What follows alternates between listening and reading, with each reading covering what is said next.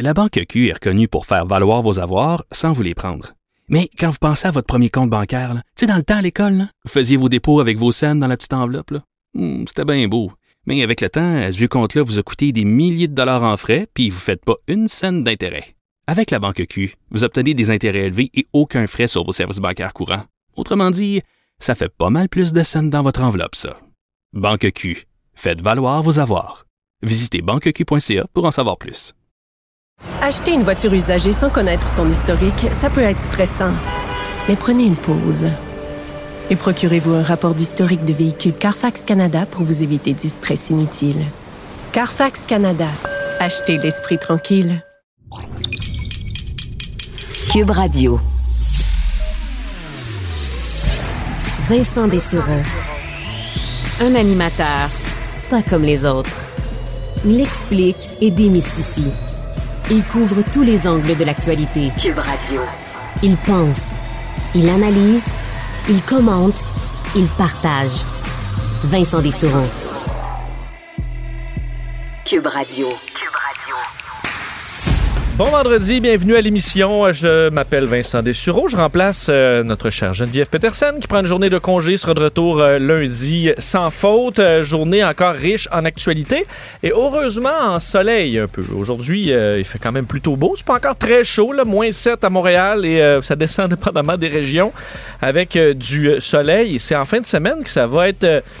Plus chaud, mais ça va se gâter. Là. Dimanche, ça commence à devenir compliqué par endroits avec de la pluie euh, à Montréal. 10 degrés. Faire 10 dimanche. Ça va être bon pour nos belles routes. Ça, ça va te faire des beaux trous à grandeur. Mais euh, il y aura donc euh, de la chaleur, de la pluie. Mais dépendamment d'où on se trouve, ça devrait tomber par moment en pluie verglaçante.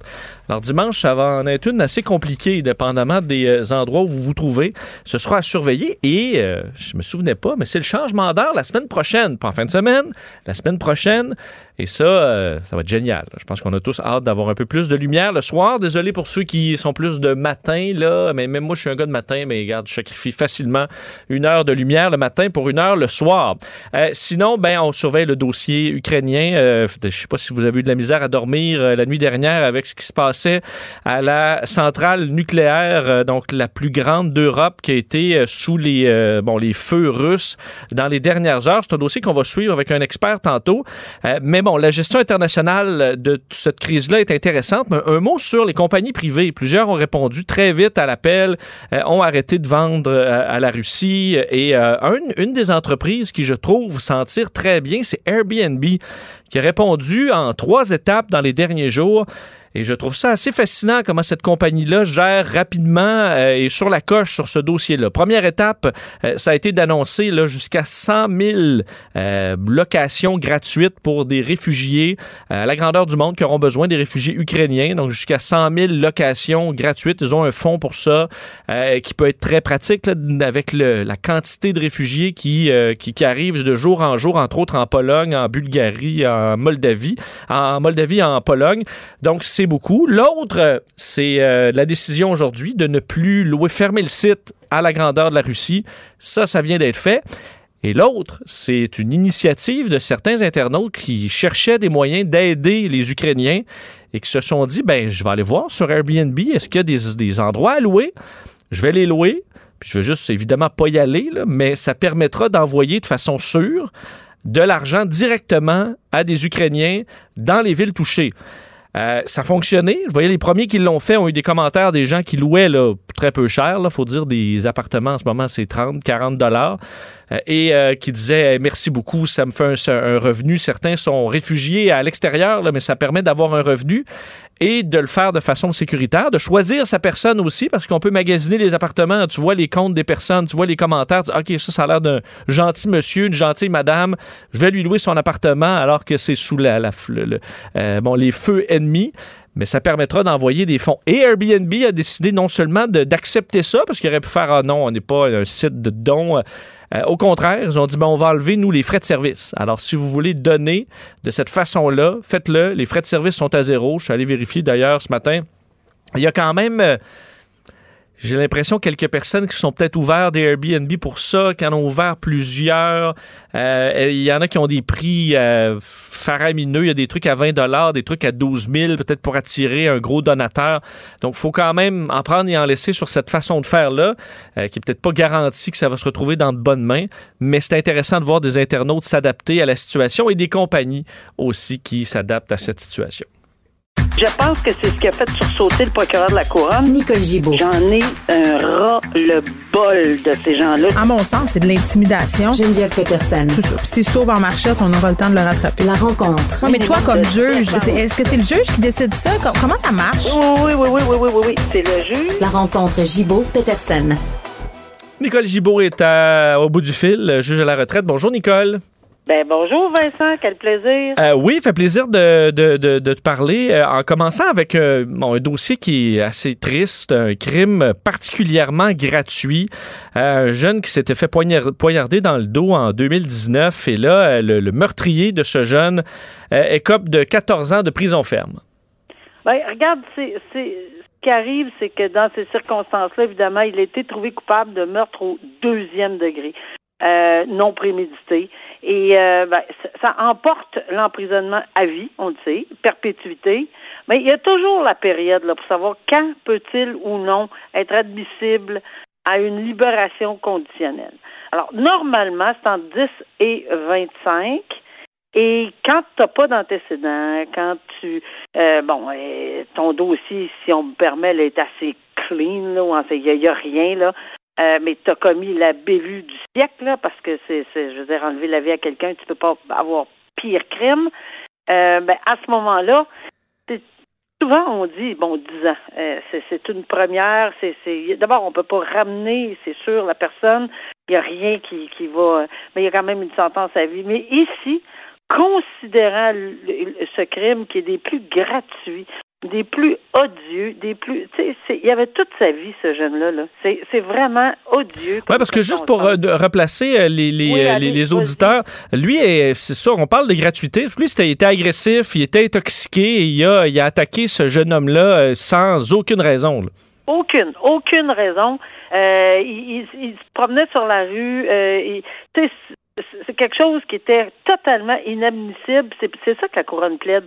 Que à Montréal, les gens peuvent-tu circuler sans penser que un- un- quelqu'un qui a perdu la carte là ou qui, qui s'est bon qui, qui fait un geste est choqué euh, bon on met de l'alcool on met n'importe quoi avec ça là euh, et dans les circonstances euh, tu enlèves la vie d'une d'une jeune personne tu sais Mais on n'est pas, on est quand même dans le bas de la braquette là, de sévérité. Ben non, c'est 10 ans. Normalement, là, honnêtement, Vincent, je te dirais que dans un cas comme ça, souvent, on va on va on va pas demander tellement ben pas qu'on veut pas, là, mais il y a des circonstances dans ce dossier-là qui font en sorte que c'est ça le message que, que la couronne veut. Euh, par contre, euh, la défense dit écoute, il a assez payé, là, il est très, très désolé. Ben oui. La tournure des événements, puis il n'a jamais souhaité que ça que ça arrive, mais dans ces circonstances-là, euh, on a dit, écoute, 14 ans, là, pour envoyer un message clair qu'on se promène pas dans les rues de Montréal, euh, en étant impulsif, agressif, qu'on a consommé de l'alcool, qu'on se promène avec un couteau, Ouais. et qu'on on frappe là, euh, bon, à tort et à travers, là, puis qu'on frappe, entre autres, ici, c'est clair sur la vidéo, là, c'est vraiment troublant, regardez ça, là, que, qui, qui, on voit vraiment l'individu qui assène un coup de couteau au cou de ce jeune, pour rien, pour aucune, aucune Euh, À ce niveau, on comprend que l'intoxication, euh, bon, il peut pas plaider ça, c'est, c'est, c'est lui qui s'est intoxiqué. Ben, Euh, sûrement le- qu'on est allé, Vincent, là-dessus sur le meurtre deuxième degré, là, parce que c'est sûr que l'intention spécifique n'avait pas orchestré toute son affaire. Là. Ça, ça- ça- ça a joué sûrement là-dessus. Mais le côté euh, agressif, là, euh, je suppose que ça, on va quand même l'avoir à l'œil là-dessus. Il faudra qu'il y ait un suivi psychologique pour s'assurer que cette agressivité-là, qu'on qualifiait d'extrême, euh, soit plus là au moment où on va le relâcher. Oui, puis euh, il va être évidemment euh, suivi toute sa vie, on le sait, par euh, la Commission de libération conditionnelle. Et c'est sûr que peu importe la- la- l'admissibilité à la libération, peu importe, euh, il va être suivi tout le temps. Puis des conditions, ben oui, j'en suis convaincu que ça va être un, un- un- une, une espèce de thérapie pour euh, gérer sa, sa colère, cl- clairement, ou son agressivité lorsqu'il prend de l'alcool ou autrement. Fait que oui, ça va être pris en considération. Puis ce que j'ai trouvé intéressant, Vincent, parce que je pense qu'il faut le souligner, c'est qu'on a vu, puis tu sais, souvent, moi, je c'était la première chose quand j'ai commencé à faire des médias, euh, les gens me regardaient un petit peu en disant, mais ils ont, ah oui, vous avez un cœur, parce que j'avais admis clairement que j'avais déjà pleuré, puis que ça me dérangeait beaucoup dans certains dossiers. Puis que, écoute, on n'est pas fait en glace, là, euh, tu sais, et, et, et, je vois que le juge ici a dit, écoutez, là, ça, ça me bouleverse à chaque fois que je passe devant cette euh, cette place-là, ça me ça, ça, me rappelle ce meurtre-là. Euh, et, et, vraiment, euh, ça, ça a beaucoup touché ce genre d'intervention parce que c'est vrai qu'on n'est pas fait en, en, en, bois ou en glace. Et, et, je pense que ça a été bien apprécié de la famille, même si ça ramènera jamais c'est tellement un meurtre gratuit, comme pas possible. On change de dossier euh, pour parler d'un policier. On veut nos policiers comme des gens euh, respectables, calmes, patients, autant dans leur travail que dans leur vie personnelle. Et là, un policier harceleur qui avait harcelé deux anciennes conjointes a reconnu, reconnu ses torts, a reconnu qu'il avait eu de mauvais comportements. Ah oui, puis euh, en fait, il reconnaît, pour employer des termes qu'on connaît bien, les deux, les fils se sont touchés carrément et, harcelait, il est plein d'excuses, se confond en excuses. C'est sûr qu'on est pré-sentence, là, on s'entend, mais je, après avoir lu le détail dans ce dans, ce document là, dans, ce papier là, euh, je pense qu'on a compris que euh, même si c'est pré-sentence, euh, il faut qu'on y voit quand même euh, des avancées. Ah, je m'explique, c'est que D'abord, premièrement, il ne peut pas avoir ce genre de comportement. Il faut qu'il ait, ait les, les, les, pattes plus blancs que blancs, là, parce qu'il est policier. Et évidemment, il est allé fouiller également dans des données qui n'avaient pas d'affaire à les donner. Là, on comprend que euh, des, des données pour récolter des informations, mais c'était sur sa, son ex, ses ex-conjointes, puis pas nécessairement pour les transmettre à d'autres personnes euh, sait, là, que mais c'est quand même une situation, et oui, c'est pris en considération parce que euh, un policier peut pas se permettre euh, de, sortir. Euh, c'est lui qui va mettre en arrestation d'autres personnes pour le même genre de geste. Puis là, c'est, mais il le reconnaît. Je pense qu'il a clairement commencé à cheminer. maintenant, est-ce qu'on va le prendre? Est-ce que ça va passer au-dessus de de ce qu'on veut lancer comme message, parce que le message doit quand même être très, très clair. Là. On est effectivement en matière de violence dite conjugale. On s'entend, on prend pas 52 000 détours là, pour le dire. Euh, c'est quelqu'un qui clairement était jaloux, contrôlant, possessif. Euh, bon, alors, c'est sûr qu'il faut, il faut regarder quand on est juge, et je l'ai fait assez longtemps, là, les facteurs atténuants et les facteurs aggravants. Ben, il y en a des facteurs atténuants dans son dossier, clairement. Je comprends que ça prend du recul pour essayer de regarder tout ce dossier-là, puis pas rendre une sentence juste euh, sur le bras, et bien évaluer le tout. Euh, Nicole, le, temps file et je veux quand même couvrir le dernier sujet. Un homme déjà condamné pour des crimes sexuels envers des adolescentes qui est de retour en cours pour de nouveaux crimes. Ben oui, et euh, on comprend que la Sûreté du Québec euh, lance quand même un, avis parce qu'il y avait, y avait plusieurs pseudonymes, puis il a déjà des condamnés, mais euh, de toute évidence, il n'a pas compris de sa condamnation. Mais là, il est pas, il est accusé, il n'est pas condamné. Mais on va mettre un, grand bémol. S'il est trouvé coupable, s'il est trouvé coupable après un procès, ben clairement, il n'a rien compris de ses avec sa, sa, sentence d'emprisonnement qu'il a déjà eue. Il n'a rien compris non plus des mises en garde ou des thérapies s'il est trouvé coupable. Or, évidemment, on met en garde la population, puis on dit peut-être que sous des d'autres pseudonymes, là, parce qu'il il était actif sur Snapchat, Snapchat. Bon, je l'ai. Euh, alors, et sur le site de sugardaddy.com. Alors, ceci dit, euh, il y, avait des, il, s'appelait différents noms, Francisco, Sugar Daddy, Sweet, Sweet Honey. Donc, peut-être qu'il y a d'autres victimes. Je pense qu'on lance un appel clairement dans le public. Est-ce que vous êtes fait euh, avoir par cet individu avec ses pseudonymes?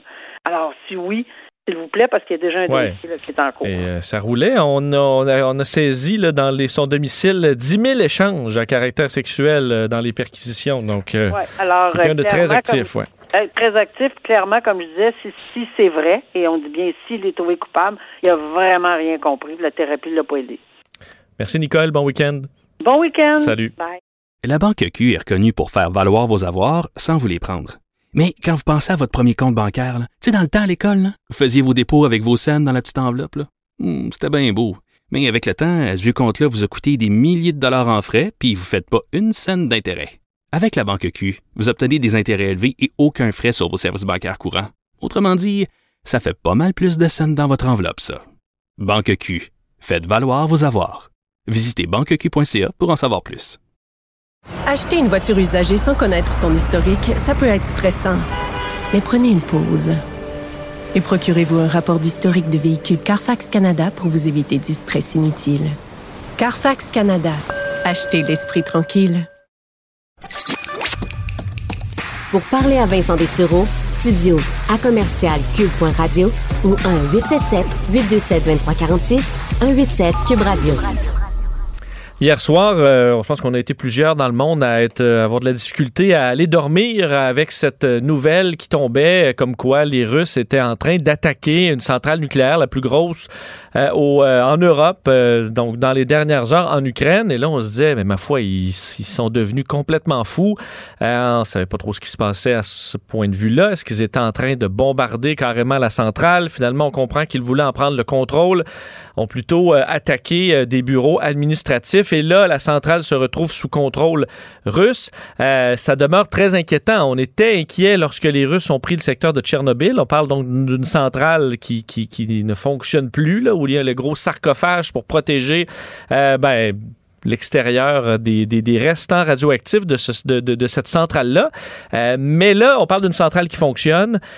Est-ce qu'on aurait pu, et bien plus grosse aussi, est-ce qu'on aurait pu arriver à un désastre épouvantable, sachant que des missiles, des tirs d'obus se retrouvent quand même tout près de ces réacteurs-là? Et la menace nucléaire est double, parce que oui, on s'inquiète de ces centrales ukrainiennes, mais on s'inquiète aussi de la menace de l'arme nucléaire que Vladimir Poutine semble brandir comme jamais.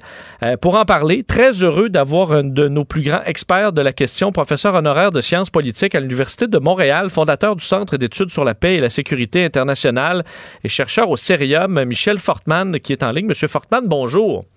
Bonjour. Euh, donc, les événements d'hier, pour commencer par ça, la centrale ukrainienne, euh, moi, je me disais, OK, ben, ils, ils, sont devenus fous, ces Russes, de, de, de frapper une centrale. Euh, comment vous, qui connaissez bon, mieux que moi le, de, des situations pareilles, qu'est-ce que vous avez pensé de cette opération russe hier dans le secteur? Ben, disons que comme tout le monde, j'ai eu un peu un, choc. Maintenant, si vous regardez simplement une carte, vous vous rendez compte que euh, Zaporoya, donc euh, le, site de cette euh, de cette centrale, se trouve sur le, chemin, si vous voulez, des, forces russes qui se dirigent du sud euh, vers le vers le nord en suivant la, la rivière Dniepr, euh, donc au bord de, de, de laquelle se, se, trouve cette centrale. donc simplement, ce, ce n'est pas un, un, objectif spécifique en tant que tel, et surtout ce n'est pas, et c'est ça qu'il faut souligner pour, je pense, vos, vos auditeurs, c'est pas un objectif militaire à détruire. Là. Euh, pour les Russes, comme vous l'avez souligné dans votre introduction, euh, il s'agit de contrôler cette centrale euh, justement pour éviter des, des, des, accidents. Euh, mal, vous voyez, malgré ça, à cause des combats euh, sans doute assez chauds qui sont déroulés euh, dans cette région-là, semble-t-il, euh, il y a un ou des obus qui sont tombés proches de, de, la, de, de, la, de la centrale, mais je, à, à, mon sens, il s'agit d'un accident et non pas d'un geste délibéré, d'une volonté de, de, destruction. Mais vous devez euh, quand même trouver ça irresponsable dans la mesure où euh, on joue avec le feu. Là. Je comprends que l'opération n'est pas de détruire, mais là, on se retrouve avec des explosifs importants oui. tout près d'une centrale. Mais écoutez, vous, vous, êtes en situation de guerre, alors c'est un peu normal, surtout là où les combats se déroulent, euh, que euh, vous, ayez des explosifs qui sautent, etc. Et je pense que c'est la raison pour laquelle les, Russes se sont dépêchés de prendre rapidement le contrôle, tout en laissant sur place les personnels euh, administratifs et techniques euh, qui vont donc gérer la centrale et assurer donc son fonctionnement euh, normal. Semble-t-il, d'après ce que j'ai entendu, sur les six réacteurs qui euh, se trouvent à, à Zaporoya, donc c'est une centrale, mais avec six réacteurs qui fournit à peu près une vingtaine de pourcents de l'énergie électrique euh, de, de, de l'Ukraine. Donc c'est assez gros, mais semble-t-il il y en a un seul qui qui est en activité. Donc les, les autres ne présentent pas le, le, le, même danger dans la mesure justement ils sont pas actifs. Euh, L'autre chose peut-être que j'aimerais mentionner, c'est que euh, même au cas où les, les, les, combats continueraient, ce qui n'est pas le cas, là, donc euh, euh, les réacteurs en tant que tels euh, sont des comment dire des, des constructions extrêmement protégées. qui en fait sont conçues et construites euh, pour même subir, par exemple, euh, euh, le, le, choc, l'impact d'un avion, qui était, en fait, c'est le scénario extrême qui avait été prévu par les, les, en général par les constructeurs de, de réacteurs nucléaires. Je comprends. Donc, par exemple, un, un lance-missile portable qui, qui dévie de sa trajectoire, qui frappe, le, ça ne va pas faire exploser. Pro, probablement, y a, ça, ne, ça, ne ferait rien parce que vous avez une, une enceinte, une enceinte de sécurité très lourde en béton autour, ok, et en plus euh, vous avez la, cuve même du, réacteur euh, qui est en, en, métal euh, lourd. Donc, et c'est comme je vous dis, la construction d'un réacteur nucléaire est conçue pour subir éventuellement l'impact d'un avion. Est-ce qu'il a... Donc là, de ce point de vue-là, un, un, un, oups, un petit accident, non, c'est c'est pas c'est probablement pas euh, pas réaliste. Mais quand même, est-ce que pour euh, maintenir euh, ces, ces cœurs là stables, il faut quand même qu'il y ait accès à du courant, à du système de ah, refroidissement? Est-ce que ça remarque très pertinente Oui, c'est ça. C'est-à-dire que vous avez besoin d'un courant électrique pour en fait activer les systèmes de de, sécurité. Euh, et évidemment, des centrales comme celle de Zapoye ont euh, des génératrices qui assurent cet, apport en électricité. Mais encore une fois, du moment que vous n'avez pas d'attaque directe, euh, sur ces centrales euh, et comme on l'a comme on l'a dit, l'incendie a été maîtrisé, les, les, les troupes russes même gardent le réacteur. Euh, donc là, on peut pousser, un ouf de soulagement en disant bon, euh, les, les, choses sont, sous contrôle. L'autre menace, euh, M. Fortman, c'est celle des bombes nucléaires. Euh, bon, Vladimir Poutine a mis son arsenal, euh, disons, en, état de guerre. Donc, euh, est-ce que ça, ça vous a surpris d'un de Vladimir Poutine qui se rende là?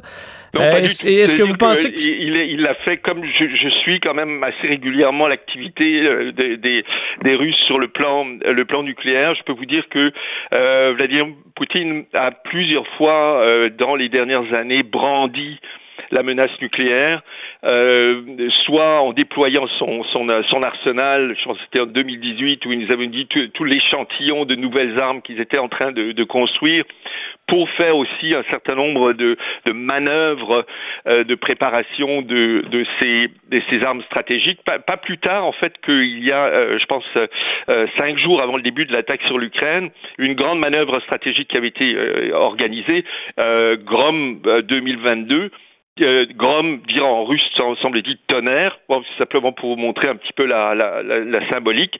Donc c'est ce qu'on appelle en fait en, langage technique la gesticulation nucléaire. Euh, en bon québécois, j'appelle ça à soi on fait peur au monde. En gros, bon, euh, l'idée c'est de faire monter les enchères et le message passé aux Occidentaux, aux Américains, aux Européens, etc., c'est n'intervenez pas dans mon invasion de l'Ukraine, autrement vous risquez le pire. Okay. Euh, disons que c'est une, une, menace probablement extrêmement excessive par rapport à la, euh, la situation dans, laquelle on se trouve. Euh, il faut la prendre au sérieux, mais en même temps, il faut se rendre compte qu'il s'agit d'un geste politique, mais pas véritablement ce que j'appellerais d'une alerte en termes techniques, c'est-à-dire où vous, vous envoyez tous vos sous-marins nucléaires en patrouille, euh, vous, et vous mettez vraiment ce qu'on pourrait appeler le, le doigt sur la, sur la gâchette. Mais... Euh, donc, c'est pas cette situation-là. D'ailleurs, euh, M. Fortman, j'ai cru remarquer dans ce qu'on qu pouvait euh, voir de Joe Biden dans les derniers jours, euh, il est vraiment pas embarqué là-dedans, un discours. Là, il n'a pas parlé des armes nucléaires. C'est une, une excellente chose. Mais j'ai l'impression que là-dessus, bon, Donald Trump aurait fait une parade là, de, de, missiles nucléaires pour montrer qu'il y en a plein. Joe Biden n'a pas pris cet angle-là. On a vu le Pentagone même qui a reporté des tests de missiles balistiques, tout simplement pour être sûr que rien soit mal interprété. Ça, c'est responsable. Ça va être l'adulte dans la pièce, selon vous? Absolument, absolument. C'est-à-dire qu'il faut pas, je pense que le, le message est clair là, il ne faut pas jouer le jeu de l'escalade.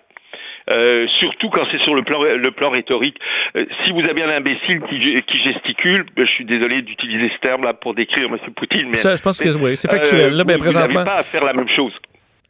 Euh, mais là-dessus, euh, bon, parce qu'on on, est quand même euh, quelques pas d'être en guerre avec la, Russie. On comprend que là, on arme les Ukrainiens, eux qui demandent la protection du ciel, là, avoir carrément à battre des. Là, on est quand même assez près. Est-ce que c'est possible, selon vous, parce que des grandes puissances nucléaires, il n'y a jamais de puissances nucléaires qui se sont affrontées directement au combat. Est-ce que c'est possible d'avoir une guerre avec la Russie? Euh, que, bon, ce qu'on souhaite pas, et que ce ne soit pas nucléaire rendu là? Ben, disons que euh, tout le monde euh, en Occident, en Europe et aux États-Unis vont tenter de faire un maximum pour éviter ce que j'appellerais une confrontation militaire directe où euh, des avions de l'OTAN ou des avions américains ou des avions européens, par exemple, vont se retrouver euh, en train de tirer ou de se, faire tirer par d'autres avions, par exemple. Ou donc, ce qu'on va éviter, c'est vraiment la confrontation euh, militaire directe pour justement euh, éviter éventuellement une escalade qui passerait à ce moment-là au niveau nucléaire. Ce qu'il faut craindre maintenant, euh, c'est que euh, M. Poutine, dans certaines circonstances, mais là on, s'avance beaucoup, euh, puisse utiliser une explosion nucléaire comme dernier avertissement. Là, on passe à un autre niveau. si on prend par exemple une zone un peu moins habitée en Ukraine, Vladimir Poutine fait exploser une bombe nucléaire là-dedans pour dire pour, dissuader l'OTAN. Là, là, on fait quoi là? Euh, voilà, exactement. on fait quoi? Là, je, je, je dirais qu'on on est passé à un, niveau supérieur d'escalade. Euh, la question, c'est est-ce que l'OTAN peut répliquer de la même façon? Euh, Voyez un peu. Bon, et la réponse, c'est euh, l'OTAN est quasiment dénucléarisée ceci depuis le début des années 90. Euh, ce, ce, dont dispose l'OTAN, c'est une, une, centaine de bombes nucléaires américaines qui sont dans un certain nombre de, de, de silos et réparties en, en, Europe, mais c'est des bombes à, gravité, emportées par des avions, même pas des missiles, euh, hmm. euh, si vous voulez. Euh, donc, est-ce que vous pouvez jouer avec ça? Est-ce que ça pourrait avoir, un, euh, disons, un une fonction euh, dissuasive dans le cas d'une escalade euh, russe. Et là, je parle si les Russes utilisaient euh, des, des, armes tactiques, donc de, de, de puissance quand même modérée. Quoique j'hésite toujours à utiliser le terme modéré quand vous, passez, vous parlez de, de, nucléaire. Mais je trouve que peut-être que c'est un peu gratuit de spéculer à ce niveau-là. Pour l'instant, nous, nous, en, nous en sommes à la, à la rhétorique. Là. Et j'espère simplement qu'on n'ira pas plus loin. Bon, on est d'accord là-dessus, mais dans les bon, je sais que vous voulez pas aller nécessairement sur ce terrain-là, mais j'ai une question quand même sur euh, le, bouclier antimissile. On en avait beaucoup parlé il y a plusieurs années parce que ça, coûtait aux Américains une, vraie fortune. Euh, quel est l'état de ce bouclier-là? Est-ce que ça nous protège encore de, de, missiles russes éventuellement? Là, ils ont des missiles euh, hypersoniques. Est-ce que tout ça... Vous voulez une, réponse claire? Allez-y. Non, pas de... On n'est pas protégé. Non, non, non, non. regardez, ce qu'on appelle euh, euh, le système euh, américain anti, anti-missile est destiné éventuellement à, intercepter des tirs, on pourrait dire isolés ou accidentels, en provenance surtout de Corée du Nord. Ok, donc vous avez des donc c'est environ une quarantaine de de missiles antimissiles qui pourraient intercepter éventuellement euh, des missiles de Corée du Nord et qui sont déployés en Alaska. Alaska et je pense Californie, vous avez un second, un second déploiement. Alors, euh, l'Europe n'est pas protégée, le Canada n'est pas protégé, quoique nous, on n'est pas nécessairement une cible. Donc, vous voyez, c'est-à-dire que la fonction euh, ce qu'on appelle des systèmes antimissiles n'est absolument pas de pouvoir se défendre contre une attaque, euh, surtout massive, par exemple, de, de, de la Russie.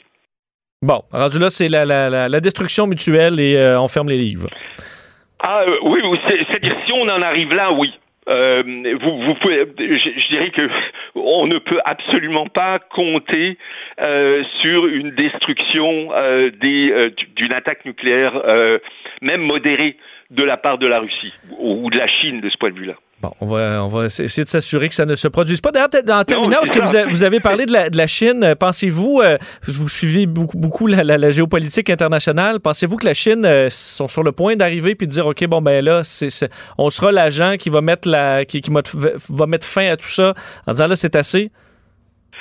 Oh non, là, écoutez, vous, vous, me demandez de spéculer bien trop loin. La, la question, c'est plutôt, est-ce que euh, la, la, Chine trouve son intérêt dans la situation présente.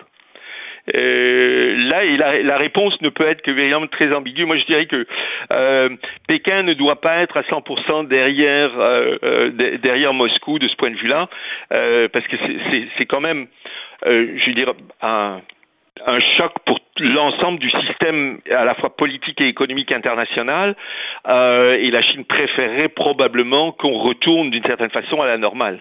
Voyez, euh, donc euh, je pense que euh, l'intérêt de Pékin, au fur et à mesure que le conflit se pourrit en, en, en Ukraine, est plutôt d'agir pour effectivement stabiliser la situation. On va surveiller. Pas pour profiter de la situation. Oui, ouais, je, je, comprends tout à fait. Mais on va suivre ça de près. Monsieur Fortman, c'est un vrai plaisir de vous, de, de, vous parler, même si c'est des, des, des, sujets, des, des, sujets assez sombres. Merci d'avoir été là. C'est mutuel. Vos, vos, questions étaient vraiment, je pense, bien ciblées. Ben, merci beaucoup. Merci d'avoir été là. C'est moi qui vous remercie. Michel Fortman est professeur honoraire de sciences politiques à l'Université de Montréal, fondateur du Centre d'études sur la paix et la sécurité internationale. Donc, euh, rassurant sur certains points, au moins sur la centrale nucléaire. Et on comprend que ben, le conflit nucléaire, il faut tout simplement l'éviter. Euh, il n'y a pas d'autre solution. Alors, il faudra euh, travailler fort pour retrouver cette paix le plus vite possible. Cube Radio. Complet comme un couteau suisse précis comme une lame de rasoir. Vincent Dessereau. Pour être affûté sur l'actualité. C'est l'heure de parler avec Marc-André Leclerc. Bonjour Marc-André. Bonjour Vincent. Euh, on reste sur l'Ukraine, sur la réponse particulièrement du, euh, du Canada, la gestion canadienne de, de tout ça. Hier, euh, on entendait Christophe Freeland qui annonçait de nouvelles mesures, mm-hmm. les, les, tarifs et compagnie. elle, est au, elle, est un personnage central sur les, les décisions canadiennes en ce moment là-dedans. Oui, puis il y a une grosse différence entre le rôle de Mme Freeland, bien sûr, peut-être par ses origines ukrainiennes, mais au-delà, elle a quand même le titre de vice-première ministre et de, ministre des Finances. Si on la compare à son rôle durant l'occupation, le, siège des manifestants, des camionneurs du côté d'Ottawa, il y a deux semaines. Même ça a l'air déjà d'être dans une autre époque, là, ce siège-là, et ce qui a retenu l'attention au pays, là, euh, il y a déjà deux semaines, pendant presque un mois.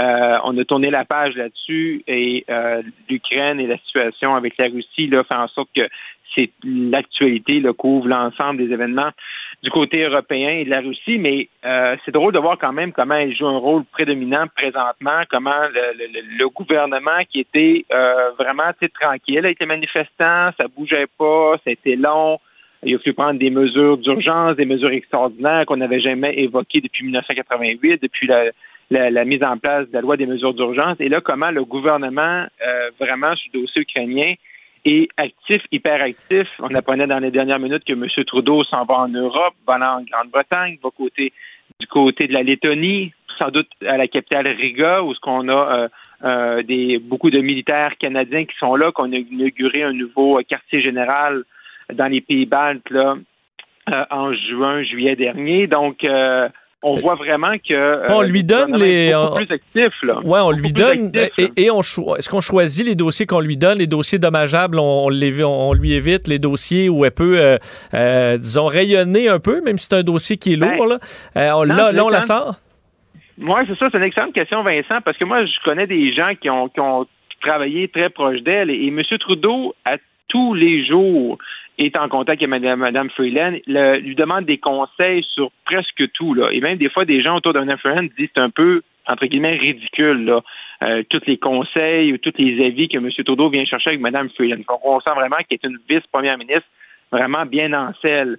Mais clairement, c'est comme si sur le dossier des manifestants, qu'on voit comment elle est proactive présentement euh, sur plusieurs tribunes, des annonces presque à tous les jours. On va plus loin dans nos sanctions que bien des, que l'ensemble presque des pays occidentaux. Ben clairement, il y avait un choix. Peut-être dans l'entourage de M. Trudeau, mais un choix peut-être dans son entourage à elle de ne pas se mêler du dossier des, des camionneurs. Puis moi, je pense euh, qu'elle aurait dû, elle aurait pu jouer un plus grand rôle avec les camionneurs. Euh, c'est une bonne négociatrice. Elle aurait pu avoir un rôle prédominant, puis elle aurait pu euh, elle a déjà dealé un monde québécois avec euh, Donald Trump. Fait qu'elle aurait pu, je pense, être capable de. Je sais qu'on voulait pas donner raison aux camionneurs, je sais qu'on voulait pas négocier avec eux, mais je pense qu'elle aurait été capable peut-être de mettre fin au siège beaucoup plus rapidement que euh, c'était le cas à Ottawa là, il y a deux semaines. Oui, parce qu'on la voit peut-être comme bon, celle qui suivrait à, Justin Trudeau, mais est-ce que vraiment Justin Trudeau voudrait partir? Est-ce qu'il ça lui tente moins? Au contraire, j'entendais mon collègue Mario Dumont qui dit bon, on est parti avec euh, Trudeau euh, pour, un, pour un bon bout de temps, là, surtout avec les conflits internes chez les conservateurs. Mm-hmm. T'en penses quoi? Ben, je pense que c'est sûr que quand on regarde la, carte politique et la, façon que la, dynamique avec les conservateurs et les autres partis de l'opposition, je pense que M. Trudeau peut être là longtemps, puis pourrait même faire quatre ans d'un gouvernement minoritaire.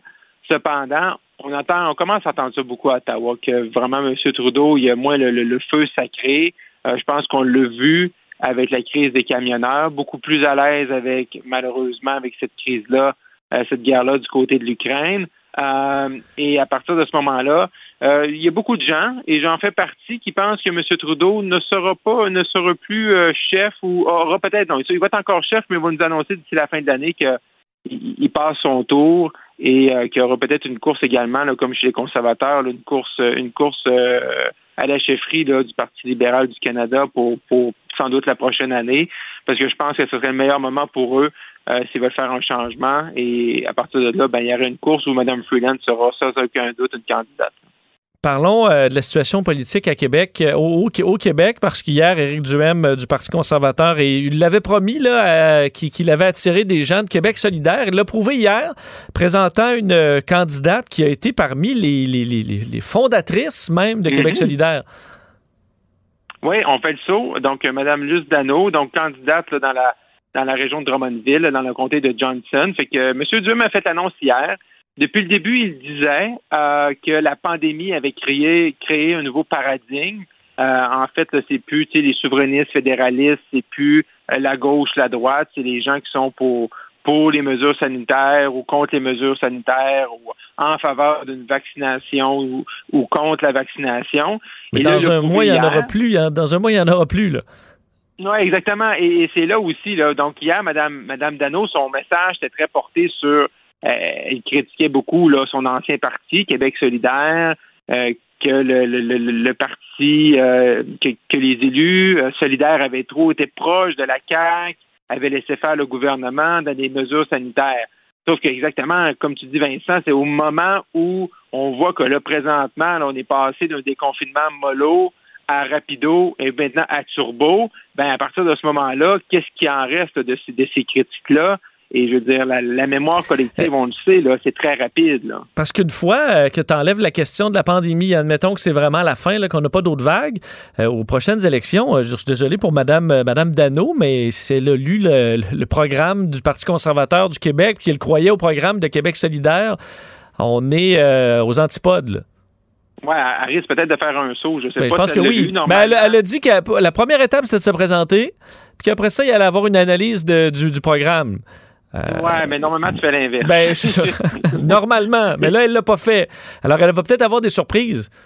Oui, exactement. donc, euh, à soir, là, si vous allez au restaurant, vous êtes mieux de lire le menu avant d'être assis à la table, puis avant d'avoir commandé euh, un apéro, puis après ça, c'est tout le temps gênant de partir quand on voit que le menu nous plaît pas. Fait que c'est toujours mieux de regarder même dans un parti politique, le menu avant de rentrer. Parce que là, demain matin, si elle se retrouve, Mme Dano, dans un congrès politique euh, du Parti conservateur du Québec, elle va peut-être faire le saut. Là. Je suis pas certain. Est-ce qu'il faut avoir le débat, je pense, mais est-ce qu'elle est en faveur, Mme Dano, du, du, privé dans le milieu de la santé? C'est pas quelque chose que Québec solidaire a poussé dans les dernières années, dont Mme Dano elle a adhéré. Fait que ça, c'est un c'est un jeu un petit peu dangereux. Et pour M. Duhem, c'est bien de montrer qu'on ratisse large, mais à, un moment donné, il faut ratisser large, mais il faut démontrer quand même que notre parti a une certaine cohérence, qu'il y a quand même un certain fil conducteur sur lequel les gens peuvent se rattacher. Et les mesures sanitaires, ça ne peut pas être seulement ça. Monsieur Duhem, il le sait, c'est pour ça qu'il fait des, des annonces, il parle beaucoup du, du réseau de la santé, mais là-dessus, s'il ratisse trop large, ben dans, le, dans les spectres politiques, ben peut-être que ces candidats, ces candidates vont pas se retrouver avec lui et ça risque d'avoir des déclarations intéressantes pour nous. Euh, ceux qui suivent ça, mais peut-être difficile pour lui dans une campagne électorale. Oui, et il faut dire le, son, celui qui serait le ministre de la Santé sous un gouvernement du Parti conservateur du Québec, c'est un pro-mesure. Il l'a dit dans le, dans le point de presse. Il critiquait le gouvernement sur plein de choses, mais il dit oui, oui, il fallait mettre des mesures. Alors là, cette dame-là anti-mesure aussi, euh, en tout cas, il y aura quelques. D'ailleurs, là-dessus, penses-tu, vu la fin, la fin des mesures, que ces transfuges-là, euh, sera peut-être dur d'aller en chercher d'autres dans les prochains mois? Ben, c'est sûr que M. Duhem a profité de ça euh, et lui en a parlé beaucoup. Maintenant, c'est son défi à lui, justement, aller garder ces gens-là. Ces gens-là qui étaient fâchés pour les différentes mesures, qui n'ont pas apprécié euh, l'annonce du 30 décembre, le couvre-feu qui en est suivi par la suite, la taxe anti-vax qui, qui, qui, qui, était annoncée, qui était retirée quasiment dans la même, dans la même deux semaines. Euh, toutes ces mesures-là. Euh, c'est certain que lui, il y a un gros défi de rétention. Comment tu gardes ces gens-là motivés quand leur motivation première, c'était de s'opposer à ces mesures-là? Euh, mais ça, je pense que M. Duhem, il le sait, et c'est un grand risque justement présentement. Mais est-ce que ces gens-là qui ont été déçus par la CAQ, par les libéraux, par le PQ, par Québec solidaire, est-ce qu'ils vont retourner à la maison et oublier? Peut-être pas non plus, parce que je pense que ces gens-là ont été vraiment échaudé là, par euh, tout l'épisode des deux dernières années. Et on termine en parlant du troisième lien, ce qu'on a d'ailleurs probablement pas fini de parler, euh, le sondage qui, est quand même intéressant sur l'appui des gens de Québec à ce projet-là, euh, qui, bon, encore une majorité de gens de Québec qui sont pour. Oui, donc 55% des gens de la grande région de Québec, là, quand on dit grande région de Québec, c'est Québec, là, vraiment Québec, Québec et Lévis, la rive sud. les gens sont toujours là, à 55 et ce qui est intéressant, c'est et c'est là de voir aussi comment le gouvernement de la CAQ s'enligne, c'est que ils nous ont annoncé qu'ils allaient retourner à la planche à dessin. Donc, on se rappelle que l'an dernier, grosse annonce sur euh, le tunnel, troisième lien, le tramway, tout ensemble. Euh, les, affiches et tout ça, la couleur. Mais là, euh, on a su dans les dernières semaines, derniers mois, que là, la CAQ allait revenir à la planche à dessin parce que le sondage nous dit oui, 55% dans le projet actuel avec des coûts quand même très élevés de 6 à 10 milliards de dollars. Mais si on réduit les coûts, l'appui au projet augmente à 67% Oui, mais c'est que c'est beau de diminuer les coûts, mais ça, c'est pas fait, là. Non, c'est ça. Mais là, faut, faut si on nous présente un projet, tellement petit que euh, le plus petit tube euh, de, de, l'histoire là, euh, à, bas coût, là, parce que ça sert à rien.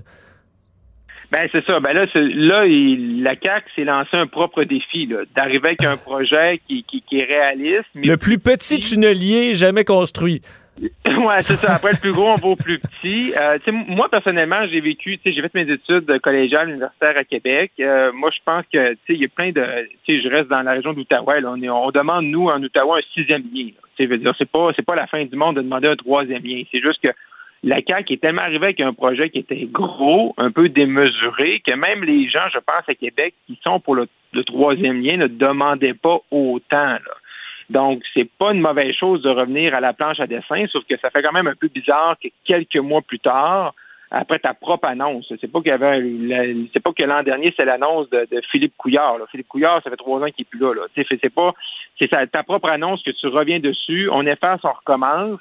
Euh, mais ils savent un peu. Puis, le sondage qu'on voit aujourd'hui, qui n'a pas été commandé par la CAC, mais la CAQ qui font des sondages, on le sait, ça, ça, a retenu la manchette au cours des derniers mois depuis le début de la pandémie.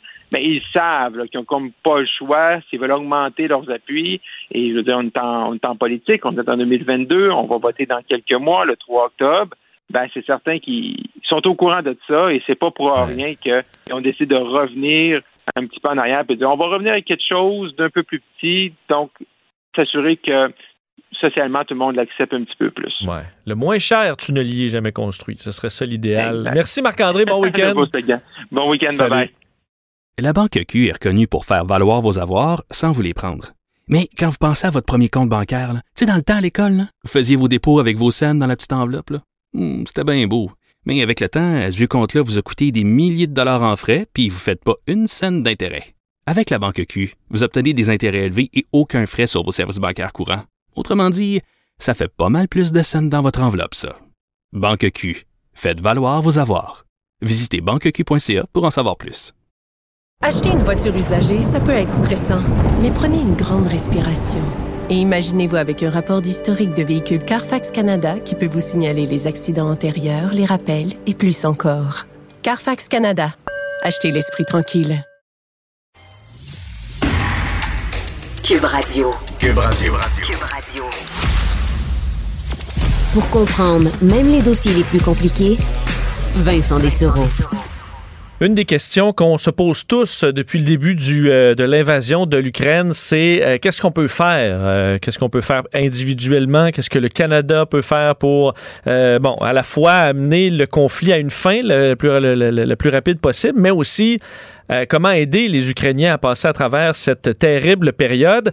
Euh, et un, euh, bon, un docteur, président du Conseil des médecins de l'hôpital La Chine, lui a une idée de solution concrète pour aider sur place. Lui qui a déjà travaillé en zone de conflit, conflit terrible, entre autres en Somalie, au Liban aussi, et propose d'envoyer de l'aide médicale en Ukraine et même de le faire avec une force de maintien de la paix, carrément des Nations Unies, les casques bleus. On a déjà vu ce genre d'opération et le Canada euh, qu'on a bien connu pour ses missions de maintien de paix euh, dans les euh, dans les bon dans les années 90 entre autres.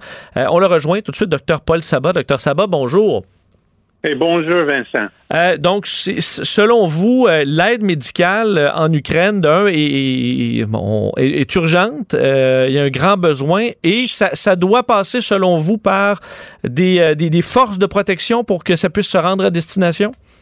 Oui, parce que euh, j'ai déjà travaillé en pays de, euh, euh, région de conflit en 83 au Liban.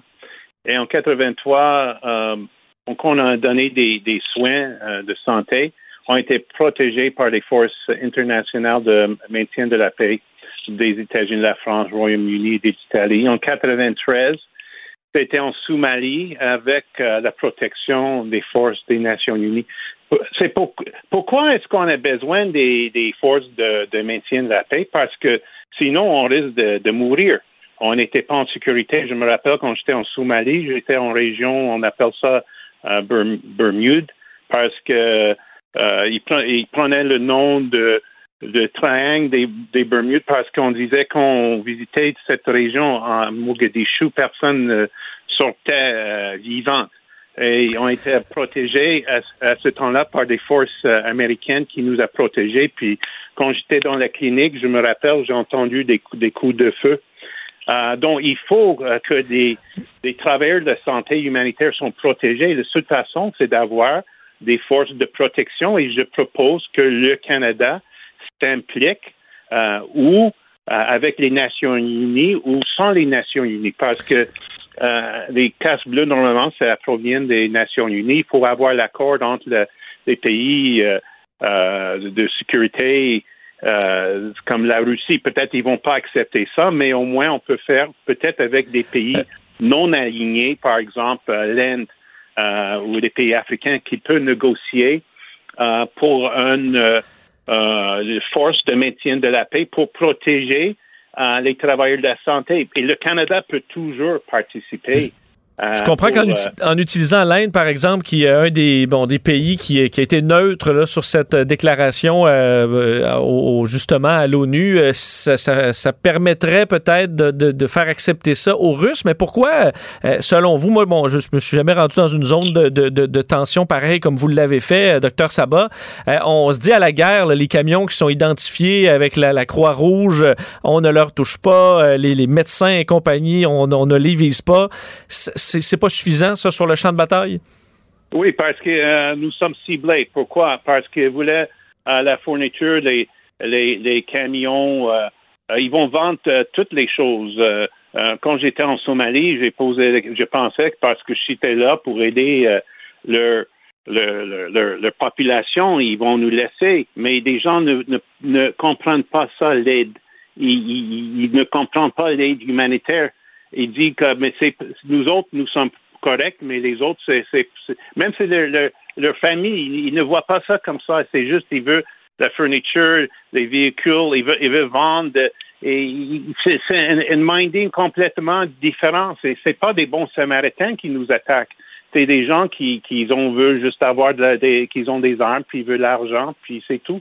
C'est pourquoi qu'il faut protéger euh, des travailleurs de la santé. Et il faut qu'on s'implique parce que sinon, on, reste, euh, euh, comment on dit ça, avec des bras croisés, en faisant rien. Mais on peut, on est capable. Je sais, je sais, j'entends, je vois les nouvelles, on parle toujours, il faut armer les Ukrainiens, il faut les... Oui, je connais que les gens doivent se défendre, mais ils ont besoin aussi, les femmes ne vont pas, les enfants ne vont pas prendre les armes, ils ont besoin des soins. Et, et, c'est pas juste les blessures qui arrivent pendant la, pendant la guerre, mais aussi euh, tous les dommages collatéraux qui, euh, la, maladie, la malnutrition, euh, l'accès à l'eau potable, la nourriture.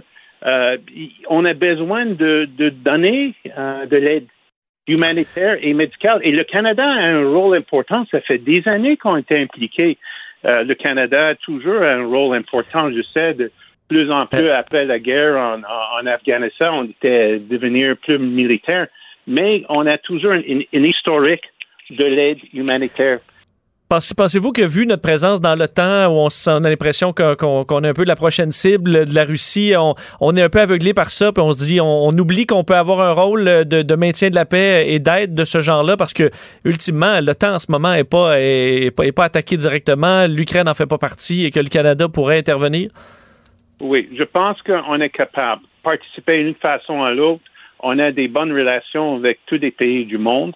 On peut avoir euh, un impact indirect en, encourageant, par exemple, l'Inde, euh, puis des pays africains de peut-être faire partie de la force multinationale et que nous pouvons euh, envoyer des médecins si nous sommes protégés de, de l'aide. Et sinon, c'est les Nations Unies qui vont passer une résolution, puis c'est sûr que la Russie doit donner son accord. Euh, peut-être il faut faire des efforts. Si on ne fait rien, on va avoir rien. Mais si on fait des efforts, ça va, ça, va nous donner, on, est capable de réussir d'une façon à l'autre. Euh, vous qui avez, euh, qui, avez-vous de vos yeux là, ce drame-là, que sont les conflits armés, euh, vous vivez ça comment depuis la semaine dernière, ces, attaques-là? Est-ce que ça vous a replongé là-dedans? Euh, je pense que vous avez une sensibilité encore plus grande que, nous, euh, qui sont un peu plus loin de ça. Oui, je pense que oui, parce que j'ai déjà vécu dans des régions de conflit.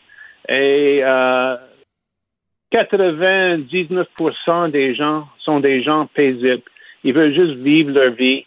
Ils veulent avoir des soins. Ils veulent continuer à vivre. C'est toujours la, politique qui, prend le dessus et nous ne devons pas laisser les, les politiciens euh, changer la direction des choses. Il faut qu'on prenne le dessus. C'est pourquoi j'ai envoyé cette lettre ouverte aux parlementaires canadiens. Quelqu'un m'a suggéré, il faut aussi envoyer ça à l'Assemblée nationale parce que le Québec a toujours joué un rôle international quand j'étais euh, dans les pays africains, j'ai vu beaucoup de, Québécois qui étaient là. Puis moi, j'ai dit oui, je vais aussi envoyer cette lettre euh, à nos euh, à nos députés à l'Assemblée nationale. Donc tous les parlementaires, Madame, Monsieur Trudeau, Madame Joly, ils ont toute sa lettre. Tous les parlementaires, tous les sénateurs, j'ai envoyé cette lettre et je demande qu'on s'implique. Il ne faut pas laisser tomber des bras. Il faut essayer de faire quelque chose pour euh, euh, donner des, secours à, nos, c'est nos, c'est, nos voisins. Euh, malgré que moi je suis pas ukrainien, je suis d'origine libanaise, mais ça fait plus que 15 hmm. ans que j'ai donné une organisation, je connais, c'est une, infirmière qui a fondé avec son mari Porteur d'amour. c'est des gens qui, depuis 15 ans, ils travaillent en, Ukraine. Et j'ai, si c'est pas Ukraine, c'est n'importe quel pays. Il faut donner, il faut aider, il faut aimer et il faut faire des, des actions concrètes. Et euh, malgré qu'on voit que c'est la Russie qui, euh, qui, qui ont attaqué l'Ukraine, ça ne dit pas qu'il n'y a rien à faire. Et je suis, je suis convaincu qu'on serait capable à un moment donné, même convaincre des, des, des, des, des, Russes, je connais des Russes, je connais des, Ukrainiens, je connais des gens. Ils Hmm. sont tout, du bon monde. Ils sont tout du bon monde, sauf le politicien, pour, pour raison et l'autre, ils, ils ont dans leurs idées, il faut prendre le contrôle d'un autre pays. Oui, et heureusement, vous avez amené quand même une, une idée très concrète euh, auquel, en fait, je pense peu de gens avaient pensé avant, euh, en espérant que, le- que, que l'idée, effectivement, fasse son chemin. Docteur Paul Sabat, merci infiniment d'avoir été là. Et merci pour la chance de, de m'exprimer. Ça fait plaisir, docteur Sabat, président du Conseil des médecins de l'hôpital de la Chine, qui a travaillé en zone de conflit au Liban, en Somalie. Alors, euh, connaît bien le sujet. Devrions-nous envoyer une mission de paix, une mission de casque bleu pour protéger des travailleurs humanitaires et envoyer de l'aide médicale en Ukraine? Mais le débat est lancé. La Banque Q est reconnue pour faire valoir vos avoirs sans vous les prendre. Mais quand vous pensez à votre premier compte bancaire, tu sais, dans le temps à l'école, vous faisiez vos dépôts avec vos scènes dans la petite enveloppe. là. Hmm, C'était bien beau. Mais avec le temps, à ce compte-là vous a coûté des milliers de dollars en frais, puis vous ne faites pas une scène d'intérêt. Avec la Banque Q, vous obtenez des intérêts élevés et aucun frais sur vos services bancaires courants. Autrement dit, ça fait pas mal plus de scènes dans votre enveloppe, ça. Banque Q. Faites valoir vos avoirs. Visitez banqueq.ca pour en savoir plus. Acheter une voiture usagée, ça peut être stressant, mais prenez une grande respiration. Et imaginez-vous avec un rapport d'historique de véhicule Carfax Canada qui peut vous signaler les accidents antérieurs, les rappels et plus encore. Carfax Canada. Achetez l'esprit tranquille. Vous écoutez Vincent Dessereau, Cube Radio. On va faire le tour euh, des euh, nouvelles du jour avec Carl Marchand. Bonjour, Carl. Bonjour Vincent. Euh, et on commence par ce qui saute aux yeux euh, si on circule sur les routes Oui. depuis, euh, depuis quelques jours, le prix de l'essence qui a atteint le fameux 2 pas partout. À Fermont, du moins, c'est à 2 piastres. Et euh, c'est un bon indicateur parce que c'est toujours un peu plus cher là-bas en raison de l'éloignement de la ville de Fermont. On sait, là. Euh, ben là, donc, on est passé à la barre du 2 le litre à Fermont.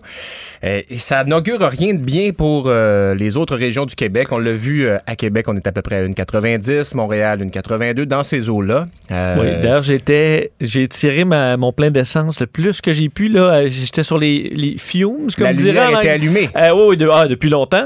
Et euh, écoute, j'ai, c'est un record, là, évidemment, de dépenses là, à 1,84 il me Non, semble, exactement, aujourd'hui, là. c'est ça. Et euh, ça a monté rapidement au courant de la semaine et on, on le comprend, c'est propulsé par la guerre en Ukraine, le baril de pétrole là, qui a franchi la barre des, des 110 dollars cette semaine. Euh, ce qui fait aussi qu'il faut s'attendre à payer plus et dans un litre d'essence à 2 dollars, faut savoir aussi qu'il y a beaucoup de taxes. Hein? Euh, au Québec, il y a beaucoup de taxes sur l'essence. Dans la région de Montréal, par exemple, tenez pour acquis qu'il y a 42% du prix du litre qui provient des taxes. Et laisse-moi t'en énumérer quelques-unes. Vas-y. Juste pour nous mettre Ben de oui, bonne juste humeur. pour nous mettre de bonne humeur. Alors, on a 19,2 cents le litre. Ça, c'est la taxe québécoise sur l'essence, OK? Le fédéral en rajoute 10 cents pour la taxe fédérale d'accise. Après ça, on a 5,37 cents pour le transport en commun à Montréal. Après ça, on applique un, euh, euh, non, 3 cents à Montréal pour le, le transport en commun, 5,35 cents pour le- le- la taxe sur le carbone, ce qui fait qu'on arrive à peu près à 41% de taxes dans la région de, de- de Montréal pour l'essence. Ce qui fait que ça monte. Sauf que si t'enlèves toutes les taxes, c'est quand même à 1,46. C'est quand même à 1,46. C'est quand même pas donné. Alors, euh, et euh, malheureusement, on peut pas se, se consoler en se disant qu'on va faire euh, le passage à un véhicule électrique parce que il y en a plus. Ah non, il y en a plus. Il y en a pas euh, disponible. Il y a des délais. euh, Euh, donc, ça va forcément pousser des ménages à revoir, euh, revoir des, des dépenses parce que si on peut pas couper sur les déplacements, puis même on dit qu'il manque de véhicules électriques, Vincent, mais c'est pas d'acheter une voiture tout court, même à essence par les temps, par les temps actuels. Là. ouais, on la paye très cher. euh, les il y a cours de la des concessionnaires sont, sont, sont vides. Euh, on parle même de véhicules qui se vendent à l'encan, neufs, et qui se vendent à l'encan plus cher. Donc, il y a des gens qui sont prêts à payer plus cher qu'un véhicule que tu achèterais chez le concessionnaire dans un encan parce que Pour tu le veux vraiment. tout de suite. là. Donc, ça vous donne une idée. Euh, Ben, euh, si on, veut- pour rassurer- on cherchait un point pour nous, euh, nous rassurer, je parlais avec des Européens tantôt, puis Oui. Hey, c'est rendu presque euh, c'est 1,80 le litre. Puis là, ils disent, ouais, la dernière fois qu'on a payé ça, c'était en 2005 à peu près. ouais. Euh, on comprend, mais ils ont moins de distance à parcourir généralement, des plus petits véhicules aussi. Mais ça fait réfléchir aussi, dans le temps qu'on payait l'essence à 1 le litre, 1,20 le litre, est-ce que évidemment, il y a toute la question environnementale des combustibles fossiles, mais est-ce qu'on payait le juste prix? Est-ce qu'on avait euh, une... Ou est-ce que justement tout ce temps-là, les déplacements, notre transport, puis le transport aussi de nos denrées, est-ce qu'on payait le juste prix pour ça? Ben peut-être pas à long terme, en tout cas. Parce que là, ça monte, puis bon, c'est be- beaucoup de ménages qui vont être euh, touchés par ça. Euh, mais bref, euh, la marche, hein, puis le vélo euh, pour là, cet été. parce Mon que- plan, Carl, c'est tout le monde vire électrique. Là, le conflit se règle. Puis il n'y a plus personne qui veut de l'essence. Fait que là, ça, le Ouais. prix de l'essence, il me le donne. Fait que moi, je reste là euh, Ouais, à ben, en essence, tout cas, en euh, attendant ce plan-là qui n'arrivera probablement. Probablement pas, mais en tout cas, moi, à regarder ça, je, je suis euh, heureux de ne pas être propriétaire d'un véhicule et j'ai le, le, le, le luxe de pouvoir me permettre ça, tu sais, euh, de ne pas avoir ça, mais tu dis, mon Dieu, ça n'a pas de bon sens, là. Euh, imagine le gros F-150, là. Oui, oui. Non, ben moi qui fais euh, Montréal-Québec euh, Ah, tous les week-ends, je commence à le sentir, ça Ouais. c'est clair. Ouais. Euh, sur bon, l'Ukraine, le président Zelensky, on le sait qu'il est visé par Vladimir Poutine, qui bon, cherche à sa- le, le- le retirer de la surface de la Ouais. Terre.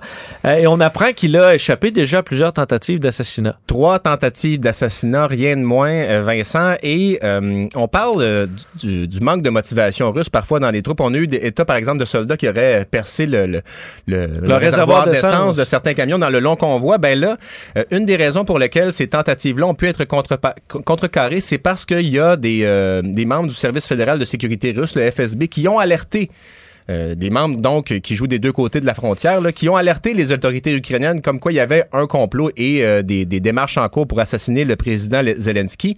Et ce sont pas des enfants de cœur hein, qui ont été envoyés en Ukraine pour faire ça. Ce sont des membres du groupe de paramilitaires Wagner. On sait là, c'est un des proches de Poutine, euh, qui est un adorateur d'Adolf Hitler. Il a nommé ce groupe-là parce que Wagner était le, le compositeur de musique favori d'Adolf Hitler. Ben euh, donc c'est ça, il y a à peu près 500, 400 membres de, de, de cette groupe, de ce groupe paramilitaire là qui légalement n'existe pas, on s'entend. Il n'y Ouais. a pas de- il y a pas d'adresse postale pour ce groupe-là euh, qui sont en Ukraine. Mais donc il y en a eu au moins trois tentatives de meurtre contre le président Zelensky. Euh, donc des agents doubles qui voulaient pas prendre à cette guerre sanglante contre l'Ukraine. Évidemment, euh, puis ça, ça déclenche toutes sortes de choses aussi parce qu'il y a des, des militants tchétchènes aussi qui vont combattre contre les Russes. Euh, bref, il y, a, il y a un danger aussi de, de, de mettre le feu à un baril de poudre régional aussi. Oui. On sait que l'Europe de l'Est, il y a eu plusieurs conflits dans, dans cette région-là également. Ça montre aussi le courage de, de l'homme, Ouais. Zelensky, qui, est- qui, qui est pas parti, euh, qui aurait très bien pu se sauver, essayer de gérer ça de loin dans un pays euh, sûr. Il l'a pas fait. Mm. Euh, et il s'expose, fait encore plein d'entrevues où on peut voir où il est. Je comprends qu'il doit se déplacer souvent, mais il s'expose beaucoup. Là. Ouais. Ah, puis quand on pense à la géolocalisation, par exemple, au début du conflit, il y a des soldats russes qui ont été localisés en- dans l'est de l'Ukraine parce que leur tender était ouvert. Ouais, ouais. Ben, je veux dire, le, le président Zelensky qui, qui, qui parle, s'il fait, on s'entend que c'est probablement pas son cellulaire, puis j'espère qu'il y a un cellulaire un peu plus euh, sécurisé que, que tu sais, un- mais euh, la Ben, géolocalisation ouais. avec les appareils informatiques est, est facile. là. Donc, Oui, euh, et là-dessus, les Américains avaient prévu le coup. On apprenait qu'ils avaient envoyé un téléphone à Zelensky sécurisé un mois avant l'invasion. Mais on sait que c'est les Américains eux, qui disaient ils vont arriver, ils vont arriver, mais ils avaient prévu le coup et là, ça leur permet d'avoir une communication sécurisée avec, euh, avec Zelensky. Et dire que tout ça est Zelensky qui est un comédien et un humoriste. Euh, c'est euh, incroyable, dis, cette histoire-là, ça, ça ressemblait, on, s'entend potentiellement avant tout ça, tu dis un humoriste, bon, qui avait aucune formation politique, aucune expérience politique, ça aurait pu très mal tourner, puis là, bon, ben, il devient une figure de proue, puis il donne beaucoup de courage à ses citoyens, on le comprend bien. Melinda French Gates critique Bill Gates, son Écoute, ancien mari. Ouais, ben dans un couple, des fois, on a des amis communs que qu'on aime un peu moins. Notre conjoint conjointe aime moins euh, cette personne-là. l'ami gênant, le- le- par excellence, C'est Jeffrey Epstein. Jeffrey Epstein. Feu Jeffrey. Epstein, euh, outre ses mauvaises, peut-être qu'il s'essuyait pas les pieds sur le tapis en rentrant, tu sais, puis il laissait Ouais. la maison sans dessus dessous. Mais donc euh, Melinda French Gates qui a critiqué euh, Bill Gates, elle ne l'a rencontré Monsieur Epstein qu'une seule fois, mais euh, rapidement, elle a dit, il était abominable, le mal in- incarné. J'en ai fait des cauchemars. Euh, j'ai regretté la seconde où j'ai franchi la porte pour le rencontrer. Euh, Bill Gates qui a eu plusieurs rencontres avec Jeffrey Epstein pour amasser de l'argent pour son œuvre philanthropique. On sait que Epstein a été retrouvé mort dans sa cellule en août 2019. Il y a plusieurs Théorie du complot. théories du complot qui disent que c'est pas lui qui s'est enlevé la vie. Mais En fait, c'est que ça, ça a donné quand même bien pour plusieurs là, que, que lui Oui. ne soit plus là. Euh, et donc, elle a dit, euh, c'est ça, c'est une ça a été une éno- énorme erreur, pardon, de passer du temps avec Jeffrey Epstein pour euh, ramasser de l'argent. Puis bon, on sait que c'est un divorce, qui, une relation qui s'est mal terminée entre Melinda et Bill Gates. Ouais. Là. C'est sûr qu'il y a quelqu'un, c'était une fondation, lui en fournit, je dirais peut-être qu'il quand même des gens qui côtoyaient Jeffrey Epstein qui ne savaient pas ce qu'il allait faire. Il y en avait, et dans les cercles d'amis euh, fameux, ben, le Donald Trump, Bill Clinton, le prince Andrew, et également l'agent de mannequin français Jean-Luc Brunel, c'est un autre qui a été retrouvé mort dans sa cellule euh, à Paris il y a deux semaines. Euh, il était accusé également de plein de choses, d'agression sexuelle, puis de, bon, sur Hmm. des femmes mineures. Euh, bref, alors euh, ben, Jeffrey Epstein, qui malgré euh, malgré qu'il n'est plus de ce monde, continue à faire couler beaucoup d'encre. Euh, L'auteur de l'attentat du marathon de Boston, c'est les deux frères, le plus jeune qui avait survécu, Jakar Tsarnaev, euh, la peine de mort dans son dossier est rétablie. Voilà, la Cour suprême des États-Unis a rétabli aujourd'hui la peine de mort pour lui. Euh, bon, Tsarnaev qui a maintenant 28 ans, il avait 19 ans en 2013 lors du moment des faits. On le rappelle, lui et son frère qui avaient placé des bombes près de la ligne d'arrivée du marathon de Boston. Ils ont fait trois morts, dont un enfant de 8 ans et 264 blessés. Euh, donc, ben voilà, il a été jugé de Tsarnaev et on a d'abord euh, voulu lui donner la peine de mort. Ensuite, cette peine de mort a été invalidée. Euh, bref, la Cour suprême a rétabli aujourd'hui une décision de six juges conservateurs contre trois qui euh, étaient euh, euh, en opposition. Alors, euh, on dit, écoutez, son procès juste et équitable, il l'a eu. Mais euh, Biden, Joe Biden aurait pu bloquer ces, ces démarches-là du gouvernement fédéral pour euh, cet appel, là, donc pour vérifier que la, la cour de la, la peine de mort était valide. Il ne l'a pas fait. Et donc, euh, voilà, une histoire incroyable. Donc, il aurait pu contester Il aurait Joe pu- Biden. On comprend que là, il, il est déjà assez bas dans les sondages. Ben, commençait voilà. à se battre pour sauver euh, un, un auteur d'attentat. Je On- pense qu'il s'est dit, je, celui-là, C'est je pas, vais- euh, ce sera un autre combat que je vais choisir. C'est pas quelqu'un qui est dans les- le couloir de la mort depuis 20 ans et qui, euh, qui prétend être là sous de fausses accusations. Ouais, exactement. On, On le sait que c'est vrai. Euh, alors voilà, et on le sait, la popularité de Joe Biden qui est dans des profondeurs abyssales. Alors, euh, alors voilà, donc la peine de mort qui sera appliquée pour euh, Jakar Tsarnaev. Merci, Carl. Merci Vincent. Pour parler à Vincent Dessureau, studio à commercial cube.radio ou 1-877-827-2346, 187 Cube Radio.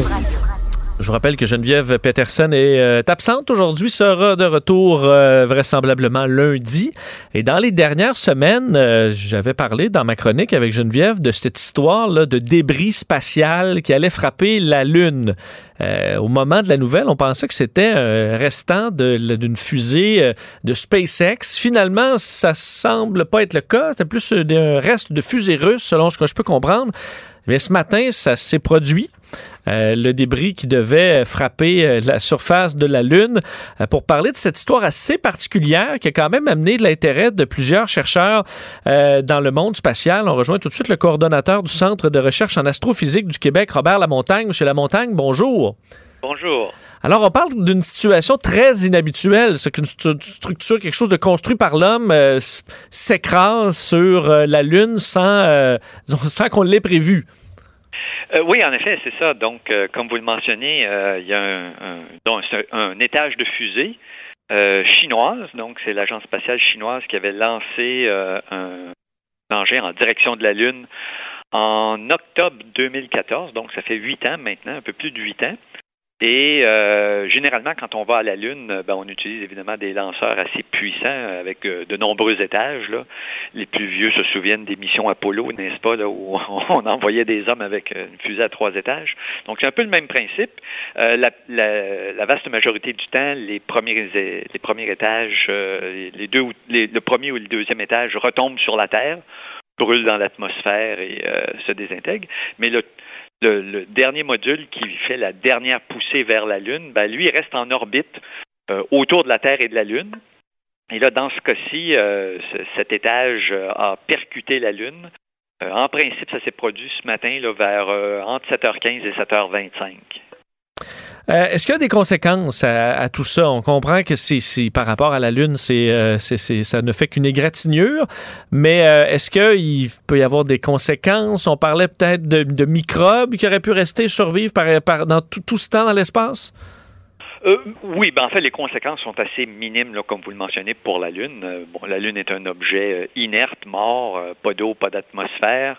Il est possible que certains micro-organismes euh, des contaminants euh, voyagé à bord de, l'engin. les gens manipulent, n'est-ce pas, au sol, euh, et que certains de ces micro-organismes peuvent survivre, puissent survivre assez longtemps dans l'espace, mais euh, ça n'entraînera pas de conséquences sur la Lune. Sur la Lune, il n'y aura pas de prolifération. Là. Il littéralement rien là, pour alimenter une éventuelle colonie de micro-organismes. Euh, effectivement, ça fait aussi euh, tout simplement une, une, égratignure. Et donc, euh, je dirais qu'à la limite, cet événement est un peu anecdotique. Mais il, euh, il, disons, il, il, révèle disons, un problème un peu plus large euh, de la, ce qu'on appelle les débris spatiaux. Vous en avez parlé un peu dans votre introduction. Euh, on a beaucoup de débris spatiaux en orbite autour de la Terre. Et là, de plus en plus, on retourne vers la Lune avec des, éventuellement même des missions habitées vers la Lune. Il y aura même fort probablement des, des, stations orbitales en orbite autour de la Lune, un peu comme la Station spatiale internationale. Et donc, si on multiplie le nombre de ces objets euh, qui circulent euh, avec un contrôle plus ou moins grand, n'est-ce pas? Euh, donc, l'Agence spatiale chinoise a mauvaise réputation à ce niveau-là. Euh, à terme, ça pourrait causer des problèmes pour, pour nos équipements qu'on mettrait en orbite autour de la Lune ou pour les équipements qu'on mettrait à la surface de la Lune.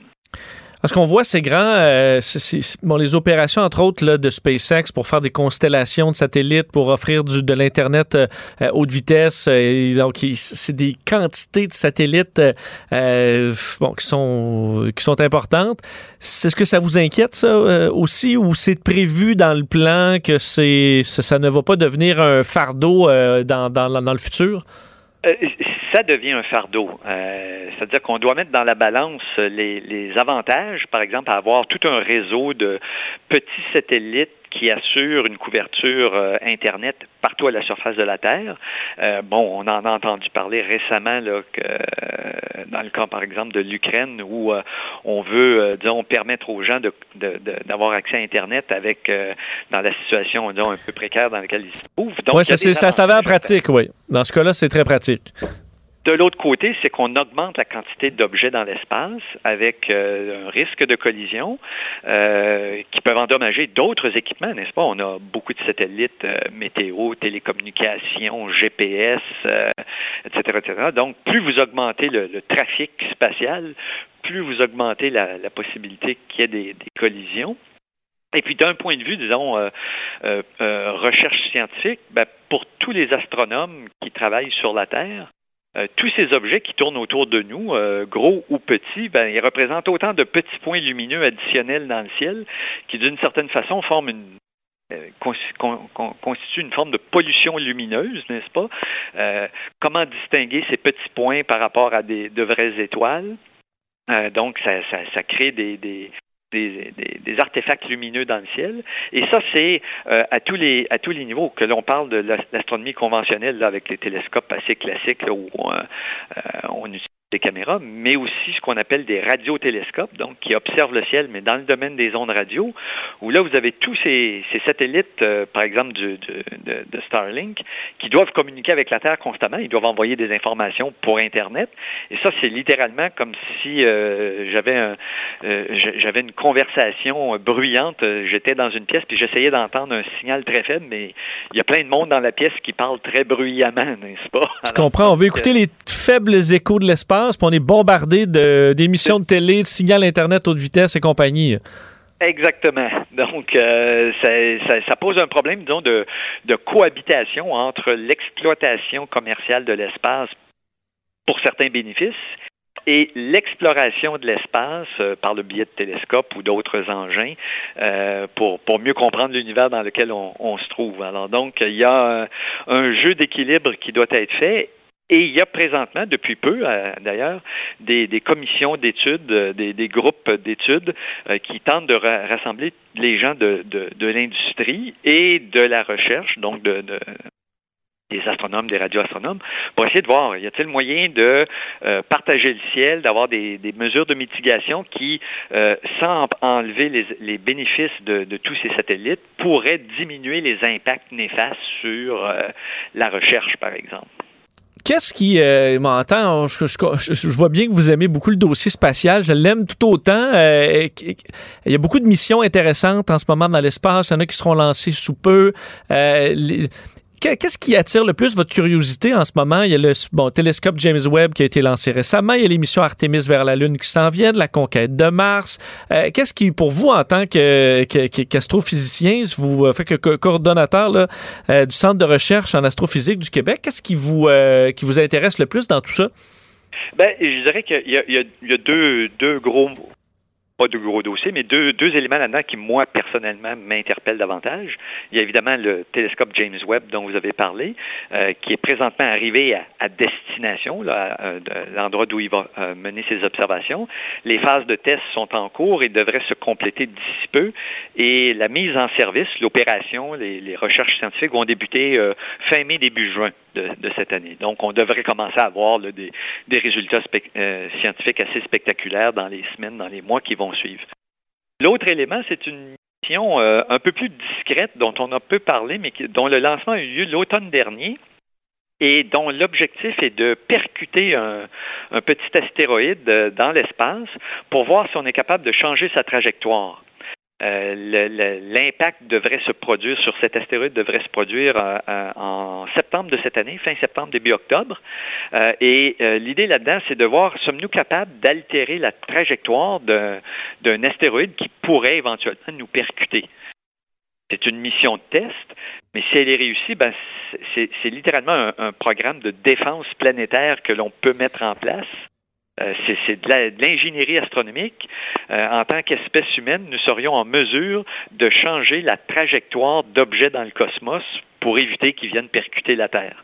Moi, ça m'interpelle particulièrement parce que je trouve le,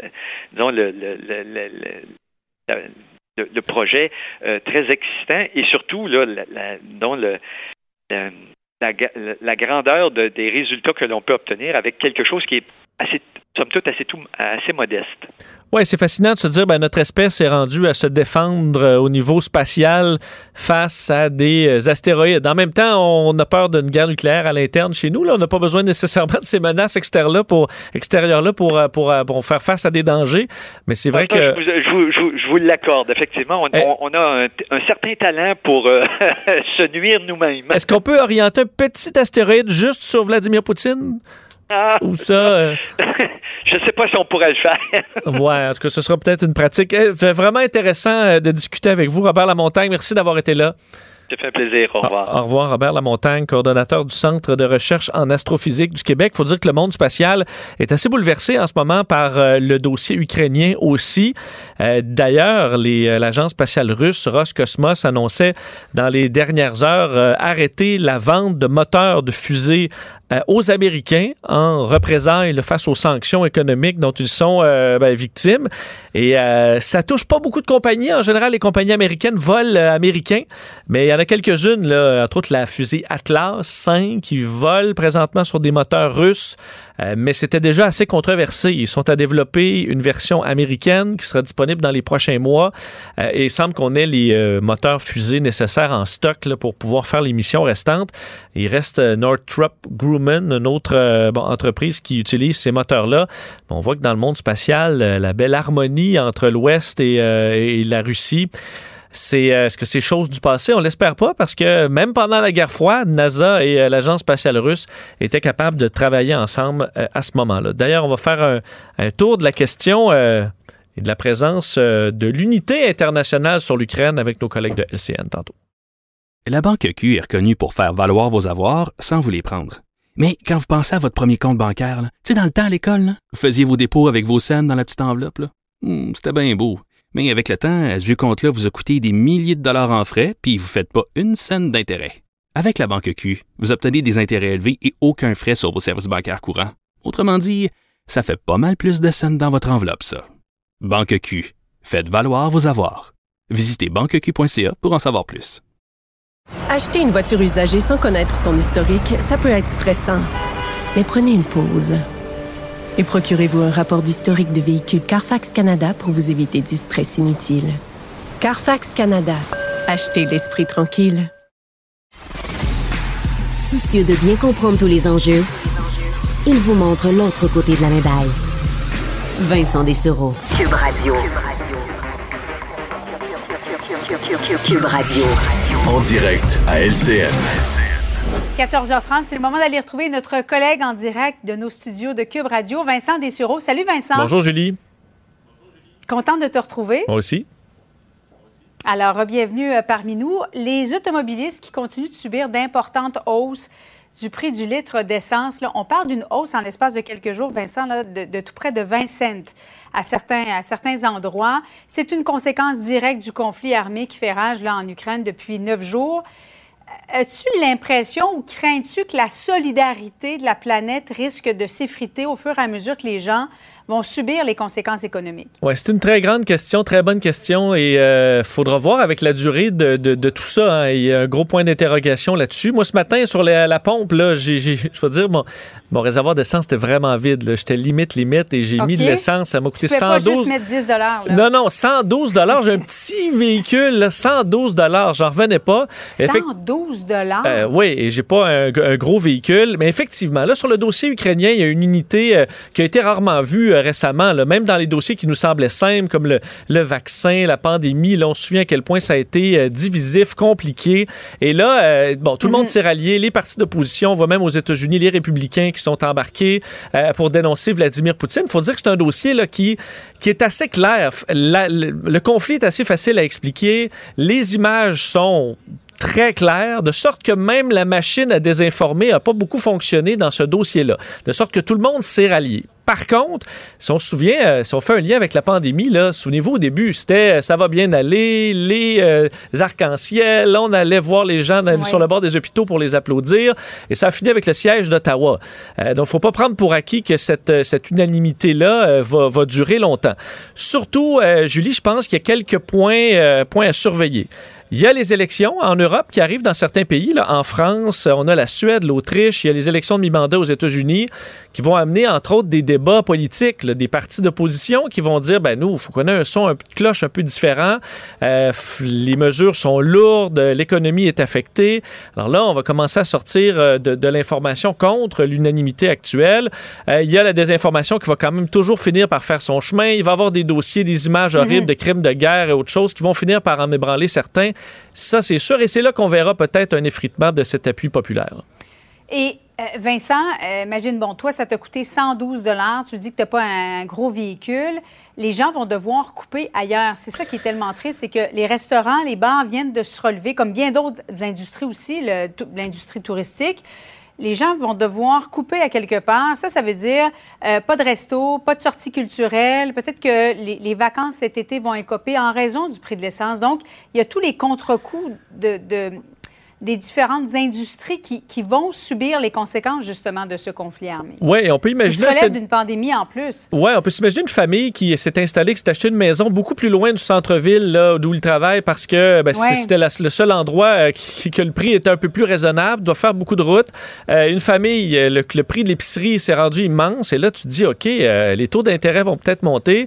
Où est-ce que ça va finir? Donc là, la collaboration internationale, à un moment donné, de ces sanctions très dures, peut-être que certains vont commencer à chicoter. Là, par contre, où euh, je penche dans l'autre sens, c'est les images. On voit Vladimir Poutine dans le dossier ukrainien euh, qui est en train de se comporter avec une barbarie qui a aucun sens. Au point où là, euh, ça a réveillé vraiment notre humanité.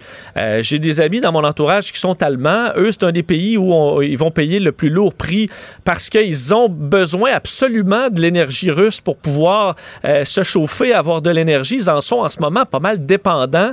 Et la plupart des, des Allemands disent, ben moi là, je suis prêt à manquer de chauffage pour la liberté, pour la paix. Oui. Euh, encore là, c'est un défi de tenir cette ligne-là à long terme, mais c'est quand même leur position en ce moment et c'est eux qui vont payer un coût économique euh, massif dans les prochaines semaines. Donc, j'ose croire que ces images-là qui vont nous être montrées, on, restera sensible à ça. Puis on va se dire que nos problèmes, puis le fait qu'il faut serrer la ceinture encore une fois, puis qu'on aurait aimé ça, là, vivre une vie en- euh, pl- pleine et entière alors qu'on sort des mesures sanitaires. Il faudra mettre ça sur pause encore pour une crise bien différente, celle-là, mais qui a réveillé notre, euh, notre foi et l'importance de la paix, puis notre mode de vie aussi, et le fait que la démocratie, c'est pas parfait, mais c'est le moins pire système et il faut le défendre. Euh, c'est vrai ce que tu dis. Et lorsqu'on voit le, le patriotisme des Ukrainiens qui est à son apogée, la, la résistance des Ukrainiens. Euh, Mario Dumont faisait une entrevue avec une députée ukrainienne qui a trois enfants, qui les a euh, mis de côté pour les protéger et qui va se battre sur le terrain avec son arme à feu. Je pense que ça peut tous nous inspirer. Merci beaucoup, Vincent. Merci, Bonne fin Julie. d'après-midi Toi à toi. aussi. La Banque Q est reconnue pour faire valoir vos avoirs sans vous les prendre. Mais quand vous pensez à votre premier compte bancaire, tu sais, dans le temps à l'école, vous faisiez vos dépôts avec vos scènes dans la petite enveloppe. Hmm, C'était bien beau. Mais avec le temps, à ce compte-là vous a coûté des milliers de dollars en frais, puis vous ne faites pas une scène d'intérêt. Avec la Banque Q, vous obtenez des intérêts élevés et aucun frais sur vos services bancaires courants. Autrement dit, ça fait pas mal plus de scènes dans votre enveloppe, ça. Banque Q. Faites valoir vos avoirs. Visitez banqueq.ca pour en savoir plus. Acheter une voiture usagée sans connaître son historique, ça peut être stressant. Mais prenez une pause. Et procurez-vous un rapport d'historique de véhicule Carfax Canada pour vous éviter du stress inutile. Carfax Canada. Achetez l'esprit tranquille.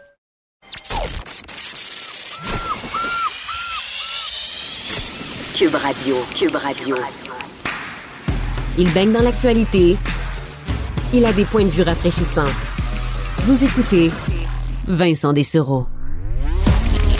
Culture et société.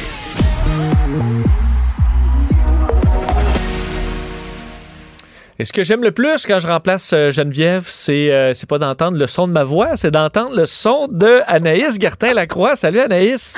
Allô Vincent, comment tu vas? Ça va très bien, toi-même? Ben ça va très bien. T'es là, t'es animé à Montréal ou à Québec? Là, je suis à Montréal, là. Mais Là, je, tu pars après. Ouais, ouais, je pars un petit peu, un petit peu plus tard pour, euh, pour Québec. Je serai demain. Euh, Anaïs, le vendredi, c'est le moment de tes coups de cœur Mhm. musicaux, tes coups de cœur Cube Musique.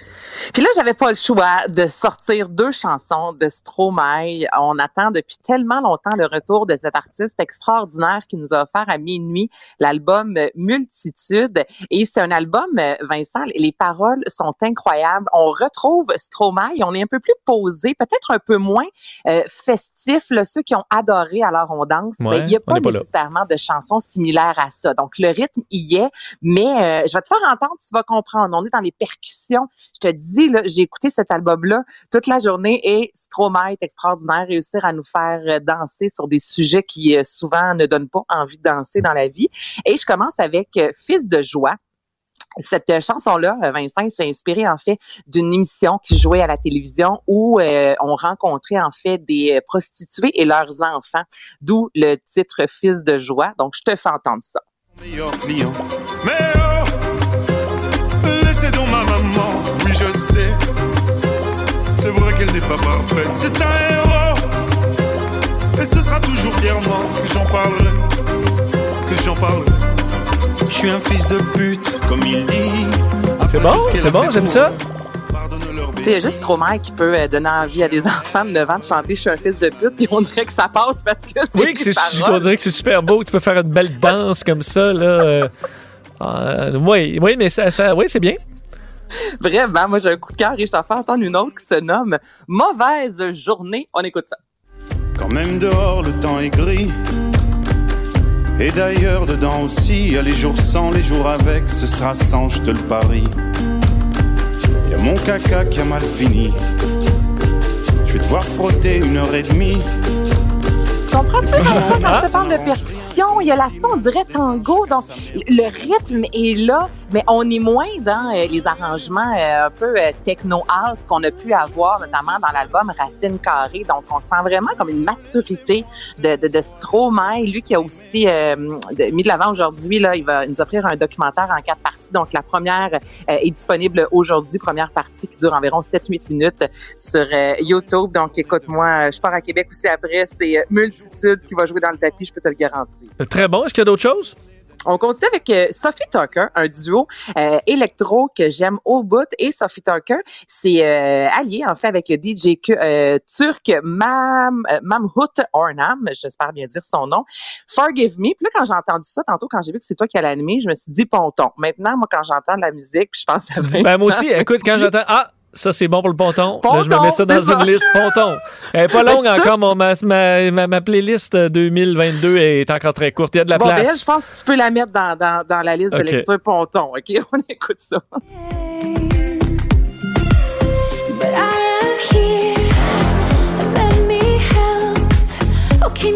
am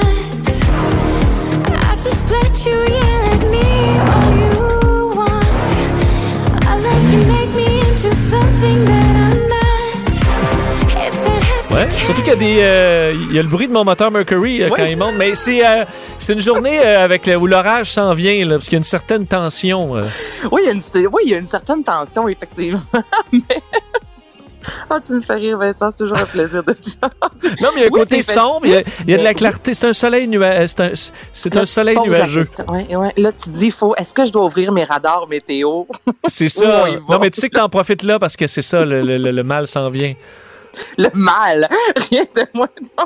Forgive me. Et je termine avec euh, l'autrice, compositrice, interprète québécoise euh, Sophia Bell, qui sera d'ailleurs euh, cet été à Oshiaga. Donc, I Won't Bite. Écoute ça.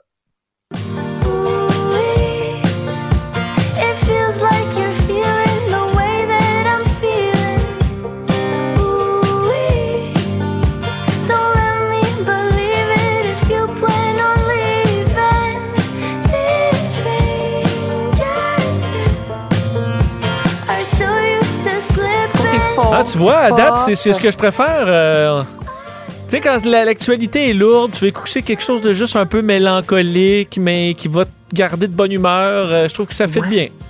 Ben, c'est, écoute, tu mettras ça en partant à Québec tantôt, Ouais. Vincent. I want, euh, I want Bite, c'est ça le titre. Sophia Bell. Ben, Sophia Bell, j'ai de la misère. Bon, donc voilà, c'était mes quatre coups de cœur du jour. Ben, C'était très bon. Euh, les, les trois, je les, je les prends en note.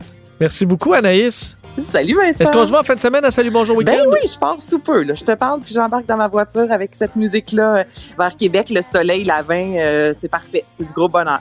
Ben, la, la 20, il n'y a pas tant de bonheur sur la 20. La 40, des fois un peu plus. La 20, le niveau Ah de non, bonheur moi, je suis une est... fille de vin. T'es une fille oh, de 20? non, pas moi pas 140, jamais dans 30 ans. moi, c'est la 20, là. C'est- impossible que je prenne la 40. Non, Donc, t'aimes ça de vraiment être toujours coincé un peu dans avec des gens agressifs à gauche, à droite qui te dépassent Non, de mais tous je les connais côtés. mes villes, tu comprends? Laurier Station, le, tu sais, je, je sais, là, bout par bout, est-ce que je m'en vais? Non, je suis une fille de 20. Fait que toi, t'es un gars de 40. Non, Ça, non, non, non, je prends la 20, par, mais par obligation. La 40, euh, c'est pour varier de temps en temps, parce que ça fait juste Mais on du a bien. tous hein, un, un coup de cœur. N'importe qui au Québec, on pose la question 20 ou 40, puis on a tous ah, une, petite, une petite référence. Moi, je suis une fille de la 20. plus belle route du Québec, c'est le parc des Laurentides, euh, fraîchement rénové. Mais là, écoute, je, je suis pas dans le bout. Merci Anaïs d'avoir été là. Bon week-end. Euh, C'était Anaïs Gertin-Lacroix et euh, dans les prochaines minutes, ben, je serai là avec Mario Dumont. On a plusieurs choses quand même à couvrir. Dans les dernières minutes, euh, on apprenait que le président russe Vladimir Poutine a signé vendredi une loi introduisant des peines de prison pour toute personne publiant des informations qui mensongères. Donc évidemment, pour lui, c'est généralement la vérité sur l'armée en pleine évasion de l'Ukraine par Moscou. Alors on voit que ceux qui ne veulent pas embarquer dans, bon, dans son aventure guerrière ben, vont en payer le prix malheureusement en Russie. Bien triste de voir tout ça. Pause et au retour, euh, ben, on retrouve mon collègue Mario Dumont. Bon week-end. La Banque Q est reconnue pour faire valoir vos avoirs sans vous les prendre. Mais quand vous pensez à votre premier compte bancaire, tu sais, dans le temps à l'école, vous faisiez vos dépôts avec vos scènes dans la petite enveloppe. Hmm, C'était bien beau. Mais avec le temps, ce vieux compte-là vous a coûté des milliers de dollars en frais, puis vous ne faites pas une scène d'intérêt. Avec la Banque Q, vous obtenez des intérêts élevés et aucun frais sur vos services bancaires courants. Autrement dit, ça fait pas mal plus de scènes dans votre enveloppe, ça. Banque Q. Faites valoir vos avoirs. Visitez banqueq.ca pour en savoir plus. Acheter une voiture usagée sans connaître son historique, ça peut être stressant. Mais prenez une pause. Et procurez-vous un rapport d'historique de véhicule Carfax Canada pour vous éviter du stress inutile. Carfax Canada. Achetez l'esprit tranquille.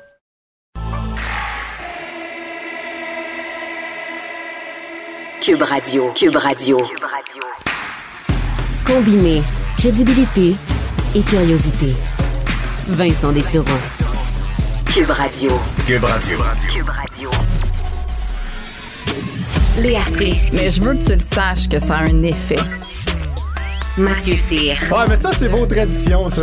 La rencontre. Il y a de l'éducation à faire. Faut avouer que je suis pour la démarche. La rencontre Strisky-Cyr. Je vous rappelle que Geneviève est absente aujourd'hui, mais Mathieu et Léa, eux, sont là. Bonjour à vous deux.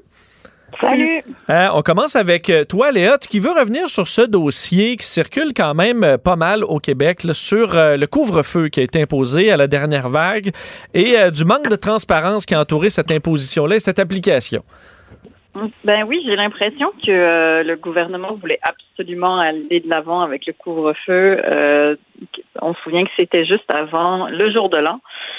Euh, puis qu'ils ont essayé d'y aller en nous convainquant avec euh, des données et euh, que c'était la santé publique euh, qui, qui était pour. Puis finalement, là, ben, en, en fouillant un petit peu, ben, des journalistes ont demandé les, les documents euh, à la santé publique. Puis finalement, ils ont reçu des documents qui, écoute, c'était comme pas leur donner des documents parce qu'ils étaient tellement caviardés que tu pouvais Ouais, c'était une page, euh, c'était une page illisible. C'est ça, c'était une page illisible, c'est-à-dire qu'il y avait quelques phrases, mais tu sais, tout le reste avait vraiment été noirci pour, pour pas qu'on puisse le lire. Euh, déjà, ça, tu sais, je veux dire, c'est un petit peu de foutre de la gueule du monde quand on y pense. Puis finalement, en creuse, en plus, euh, selon euh, la fameuse euh, règle, la loi, l'accès à l'information publique, euh, ben, on a réussi à avoir les documents. Puis euh, ça dit que, ben déjà, la santé publique de Montréal était vraiment contre l'imposition d'un d'un couvre-feu.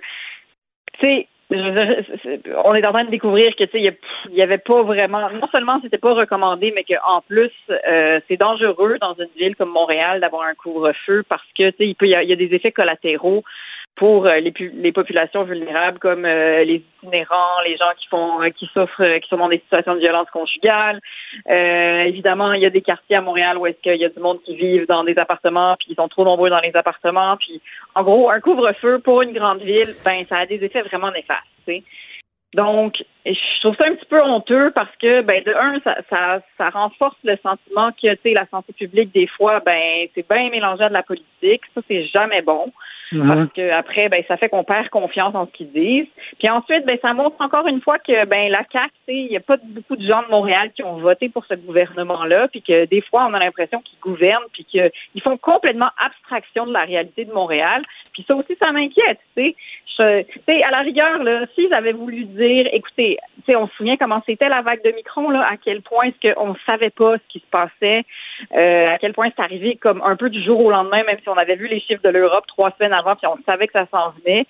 Mais si la panique était pognée là, puis qu'on s'en allait vers des rassemblements, des fêtes, puis que Noël avait été annulé, puis que là, ils voyaient bien que la situation dans les hôpitaux était pathétique, puis qu'ils avaient plus le contrôle, ben il fallait nous dire, gang, on est obligé d'imposer un couvre-feu parce qu'on a peur des rassemblements du jour de l'an. Puis ça, ils l'ont pas dit là, tu sais. Ils l'ont pas dit. Ils ont essayé de nous faire passer ça avec euh, de la santé publique puis des données qui finalement sont pas là. Fait que tu sais, à la Ouais. rigueur, Juste dites-nous ça, là. Dites comme vous pouvez pas vous rassembler pour le jour de l'an. C'est 100 non. Fait que voici un couvre-feu, voici une alerte sur ton téléphone. Bonne année tout le monde. Mathieu, toi, est-ce que ça te chicote, ça? Ben moi, euh, que- quand j'ai lu cette nouvelle-là, je me suis dit, eh boy, boy, que les complotistes, Rambo Gauthier et compagnie vont se frotter les mains là-dessus.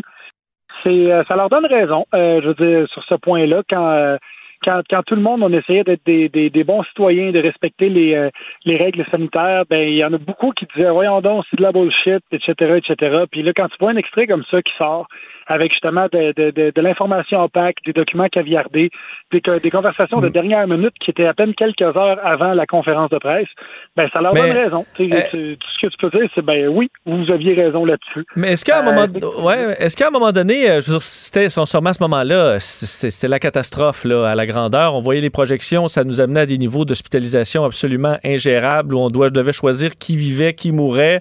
Euh, donc je comprends la situation qu'un couvre-feu c'est difficile, mais que la- le gouvernement a dit bon là, on- il n'y en a pas le choix. De toute façon, c'est pas vendeur d'aucune façon un couvre-feu. Pourquoi vous pensez qu'ils voulaient à tout prix un couvre-feu? C'est une mesure Ben, que les gens détestent. Ben, c'est j'ai l'impression que c'est- Comme les... Oh, excuse, vas-y. Non, mais tu sais, j'ai l'impression que c'est un. Dans la gestion d'une crise, là, des fois, tu prends des décisions, puis prie un peu que ça se passe bien, là. Tu sais, je veux dire, tu sais pas que ça va contrôler 100% du problème, mais crime, t'es dans un mode genre, va falloir qu'on essaye des affaires. tu sais. Puis la dernière fois, le couvre-feu, bon. Je veux dire, il y a des gens qui disent qu'il y a des études qui prouvent que oui, ça Ben, aide. c'est c'est quand on Là, est tous chez nous à la maison, euh, la, la maladie, elle, elle se trans- elle se transmet Ben, pas. là. Est-ce qu'on a vraiment besoin d'un grand rapport de santé publique là-dessus? Ben non, Ben, mais tu sais.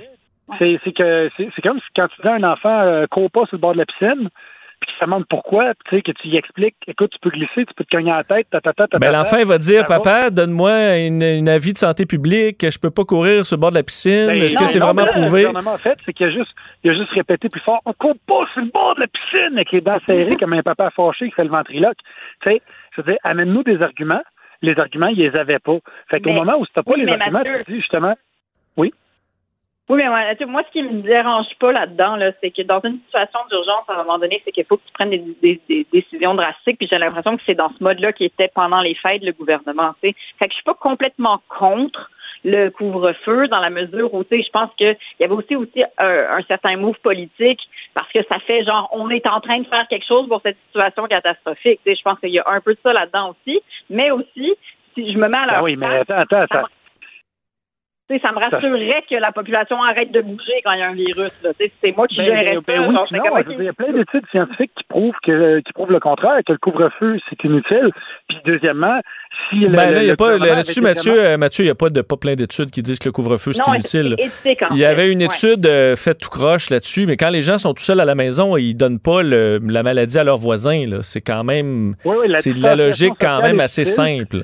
La, la distanciation sociale est utile, les vaccins sont utiles, les masques sont utiles, même que quand je suis allé au les gens portaient du double masque parce qu'ils trouvaient que c'était utile. Tout ça, c'est utile. Je conteste rien là-dedans. Par contre, le fait d'isoler les gens à la maison, oui, ça peut faire baisser le virus, mais il y a beaucoup d'études qui disent que non, ça a une incidence vraiment très, très, euh, très, très minime parce que pendant le jour, il n'y a rien qui prouve que ces gens-là respectent la distanciation sociale. Fait qu'à quelque part, tu fais juste étouffer le problème pendant 8 heures, puis le virus se transmet à n'importe quelle heure de la journée. Non, mais- chose qui arrive, mais c'est ça, que c'est- il, il- il aurait pu être franc là-dessus. Et, et Ouais. on voit, on voit l'amateurisme ici du gouvernement quand le, le, le quand t'as Rassi Arruda qui envoie un courriel le jour même justement du, euh, de, de, de la conférence de presse, puis qu'il l'envoie de son propre nom, de ce, tu sais, il y a pas il l'envoie, il l'envoie en panique totale deux, trois heures avant. Hey, donnez-moi, donnez-moi de la viande, là, j'ai rien à dire aux journalistes. C'est, c'est surtout là, que tu te dis, OK, mais à quel point c'était pas calculé? Tu sais, tu sais que la conférence de presse s'en vient, là, oui, tu as quand même un- au moins 24 heures de préavis, tu peux passer des coups de fil. Comment ça, t'as rien eu? T'as rien Mais eu on l'avait déjà fait en même temps. Ouais, il est un Oui, peu tard quand même de faire une étude sur la question en 24 heures, là, le jour, la, la veille, la veille du, euh, la veille du jour de l'an. Mais, euh, mais bon, ça, euh, il, faut, il faut changer de sujet. Le temps, le temps file. euh, et, euh, et bon, on est content de plus être dans ces confinements-là. Heureusement, ça n'a pas duré, pas duré très longtemps. Mathieu, de ton côté, tu nous parles d'Ed Sheeran qui est accusé de plagiat. Tout à fait. Pour une troisième fois qui est accusé de plagiat, c'est rendu une habitude chez lui. Et, euh, et il y a des, il y a des chansons. Il y a, la première fois, c'était en 2015 pour la chanson Photograph. Il a été reconnu coupable et il a fait, il y a eu une entente hors cours. La deuxième fois, c'était pour la tune Thinking Out Loud et c'était nul autre que euh, Marvin Gaye qui, euh, qui, pour la chanson Let's Get It On, qui la traîne en cours pour ça, parce que c'est vrai qu'il y a des similarités. Euh, dans, cette fois-ci, c'est pour euh, Shape of You, et euh, ça a été comparé à une autre œuvre, puis je pense que tu as les extraits, je sais pas si on peut les entendre, Ouais, mais on les que écoute. les gens se fassent une idée.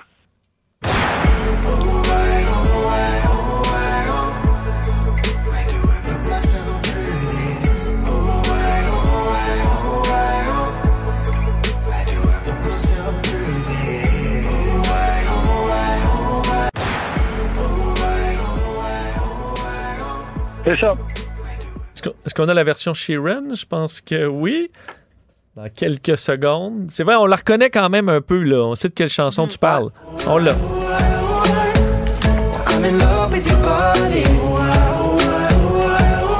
Alors, qui a inventé le OI, OI, OI? C'est là que ça va, tu sais, parce que je veux dire, des fois, c'est évident. Là, la seule chose qui est évidente, c'est que c'est les mêmes voyelles qui ont été, en- qui ont été euh, utilisées parce que le, on s'entend que c'est pas dans la même tonalité, c'est pas dans le même beat. Fait que, tu sais, là, tout est une question de savoir parce que l'artiste en, en question, c'est Sam Shockery. Et, c'est à savoir, est-ce que Ed Sheeran est dans l'entourage de Sam Shockery? Est-ce qu'ils se sont côtoyés? Est-ce qu'il a pu écouter sa pièce avant?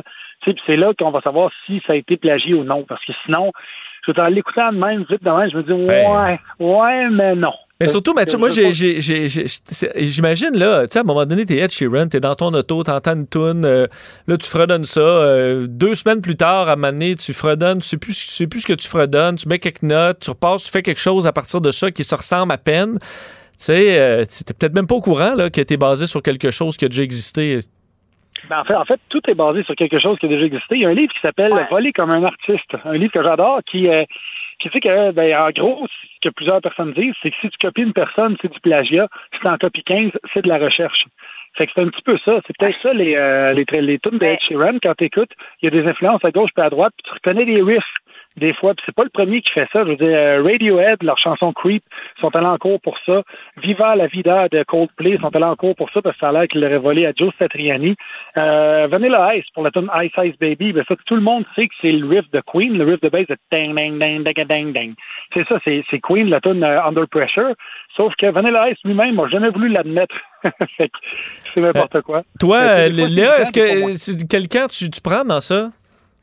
Ben, je sais pas. Euh, moi- je me méfie toujours un peu parce que, tu sais, je suis sûre que Mathieu peut, peut corroborer que quand tu as un cerveau d'humoriste, par exemple, si on est tous les deux témoins de la même scène, tu sais, ça se peut qu'on pense au même joke. À un moment donné, si t'en écris 15-20 sur un événement, ça se peut que notre cerveau est habitué à trouver les angles comiques dans une situation, puis sans qu'on se plagie, on va trouver bien des affaires en commun, tu sais.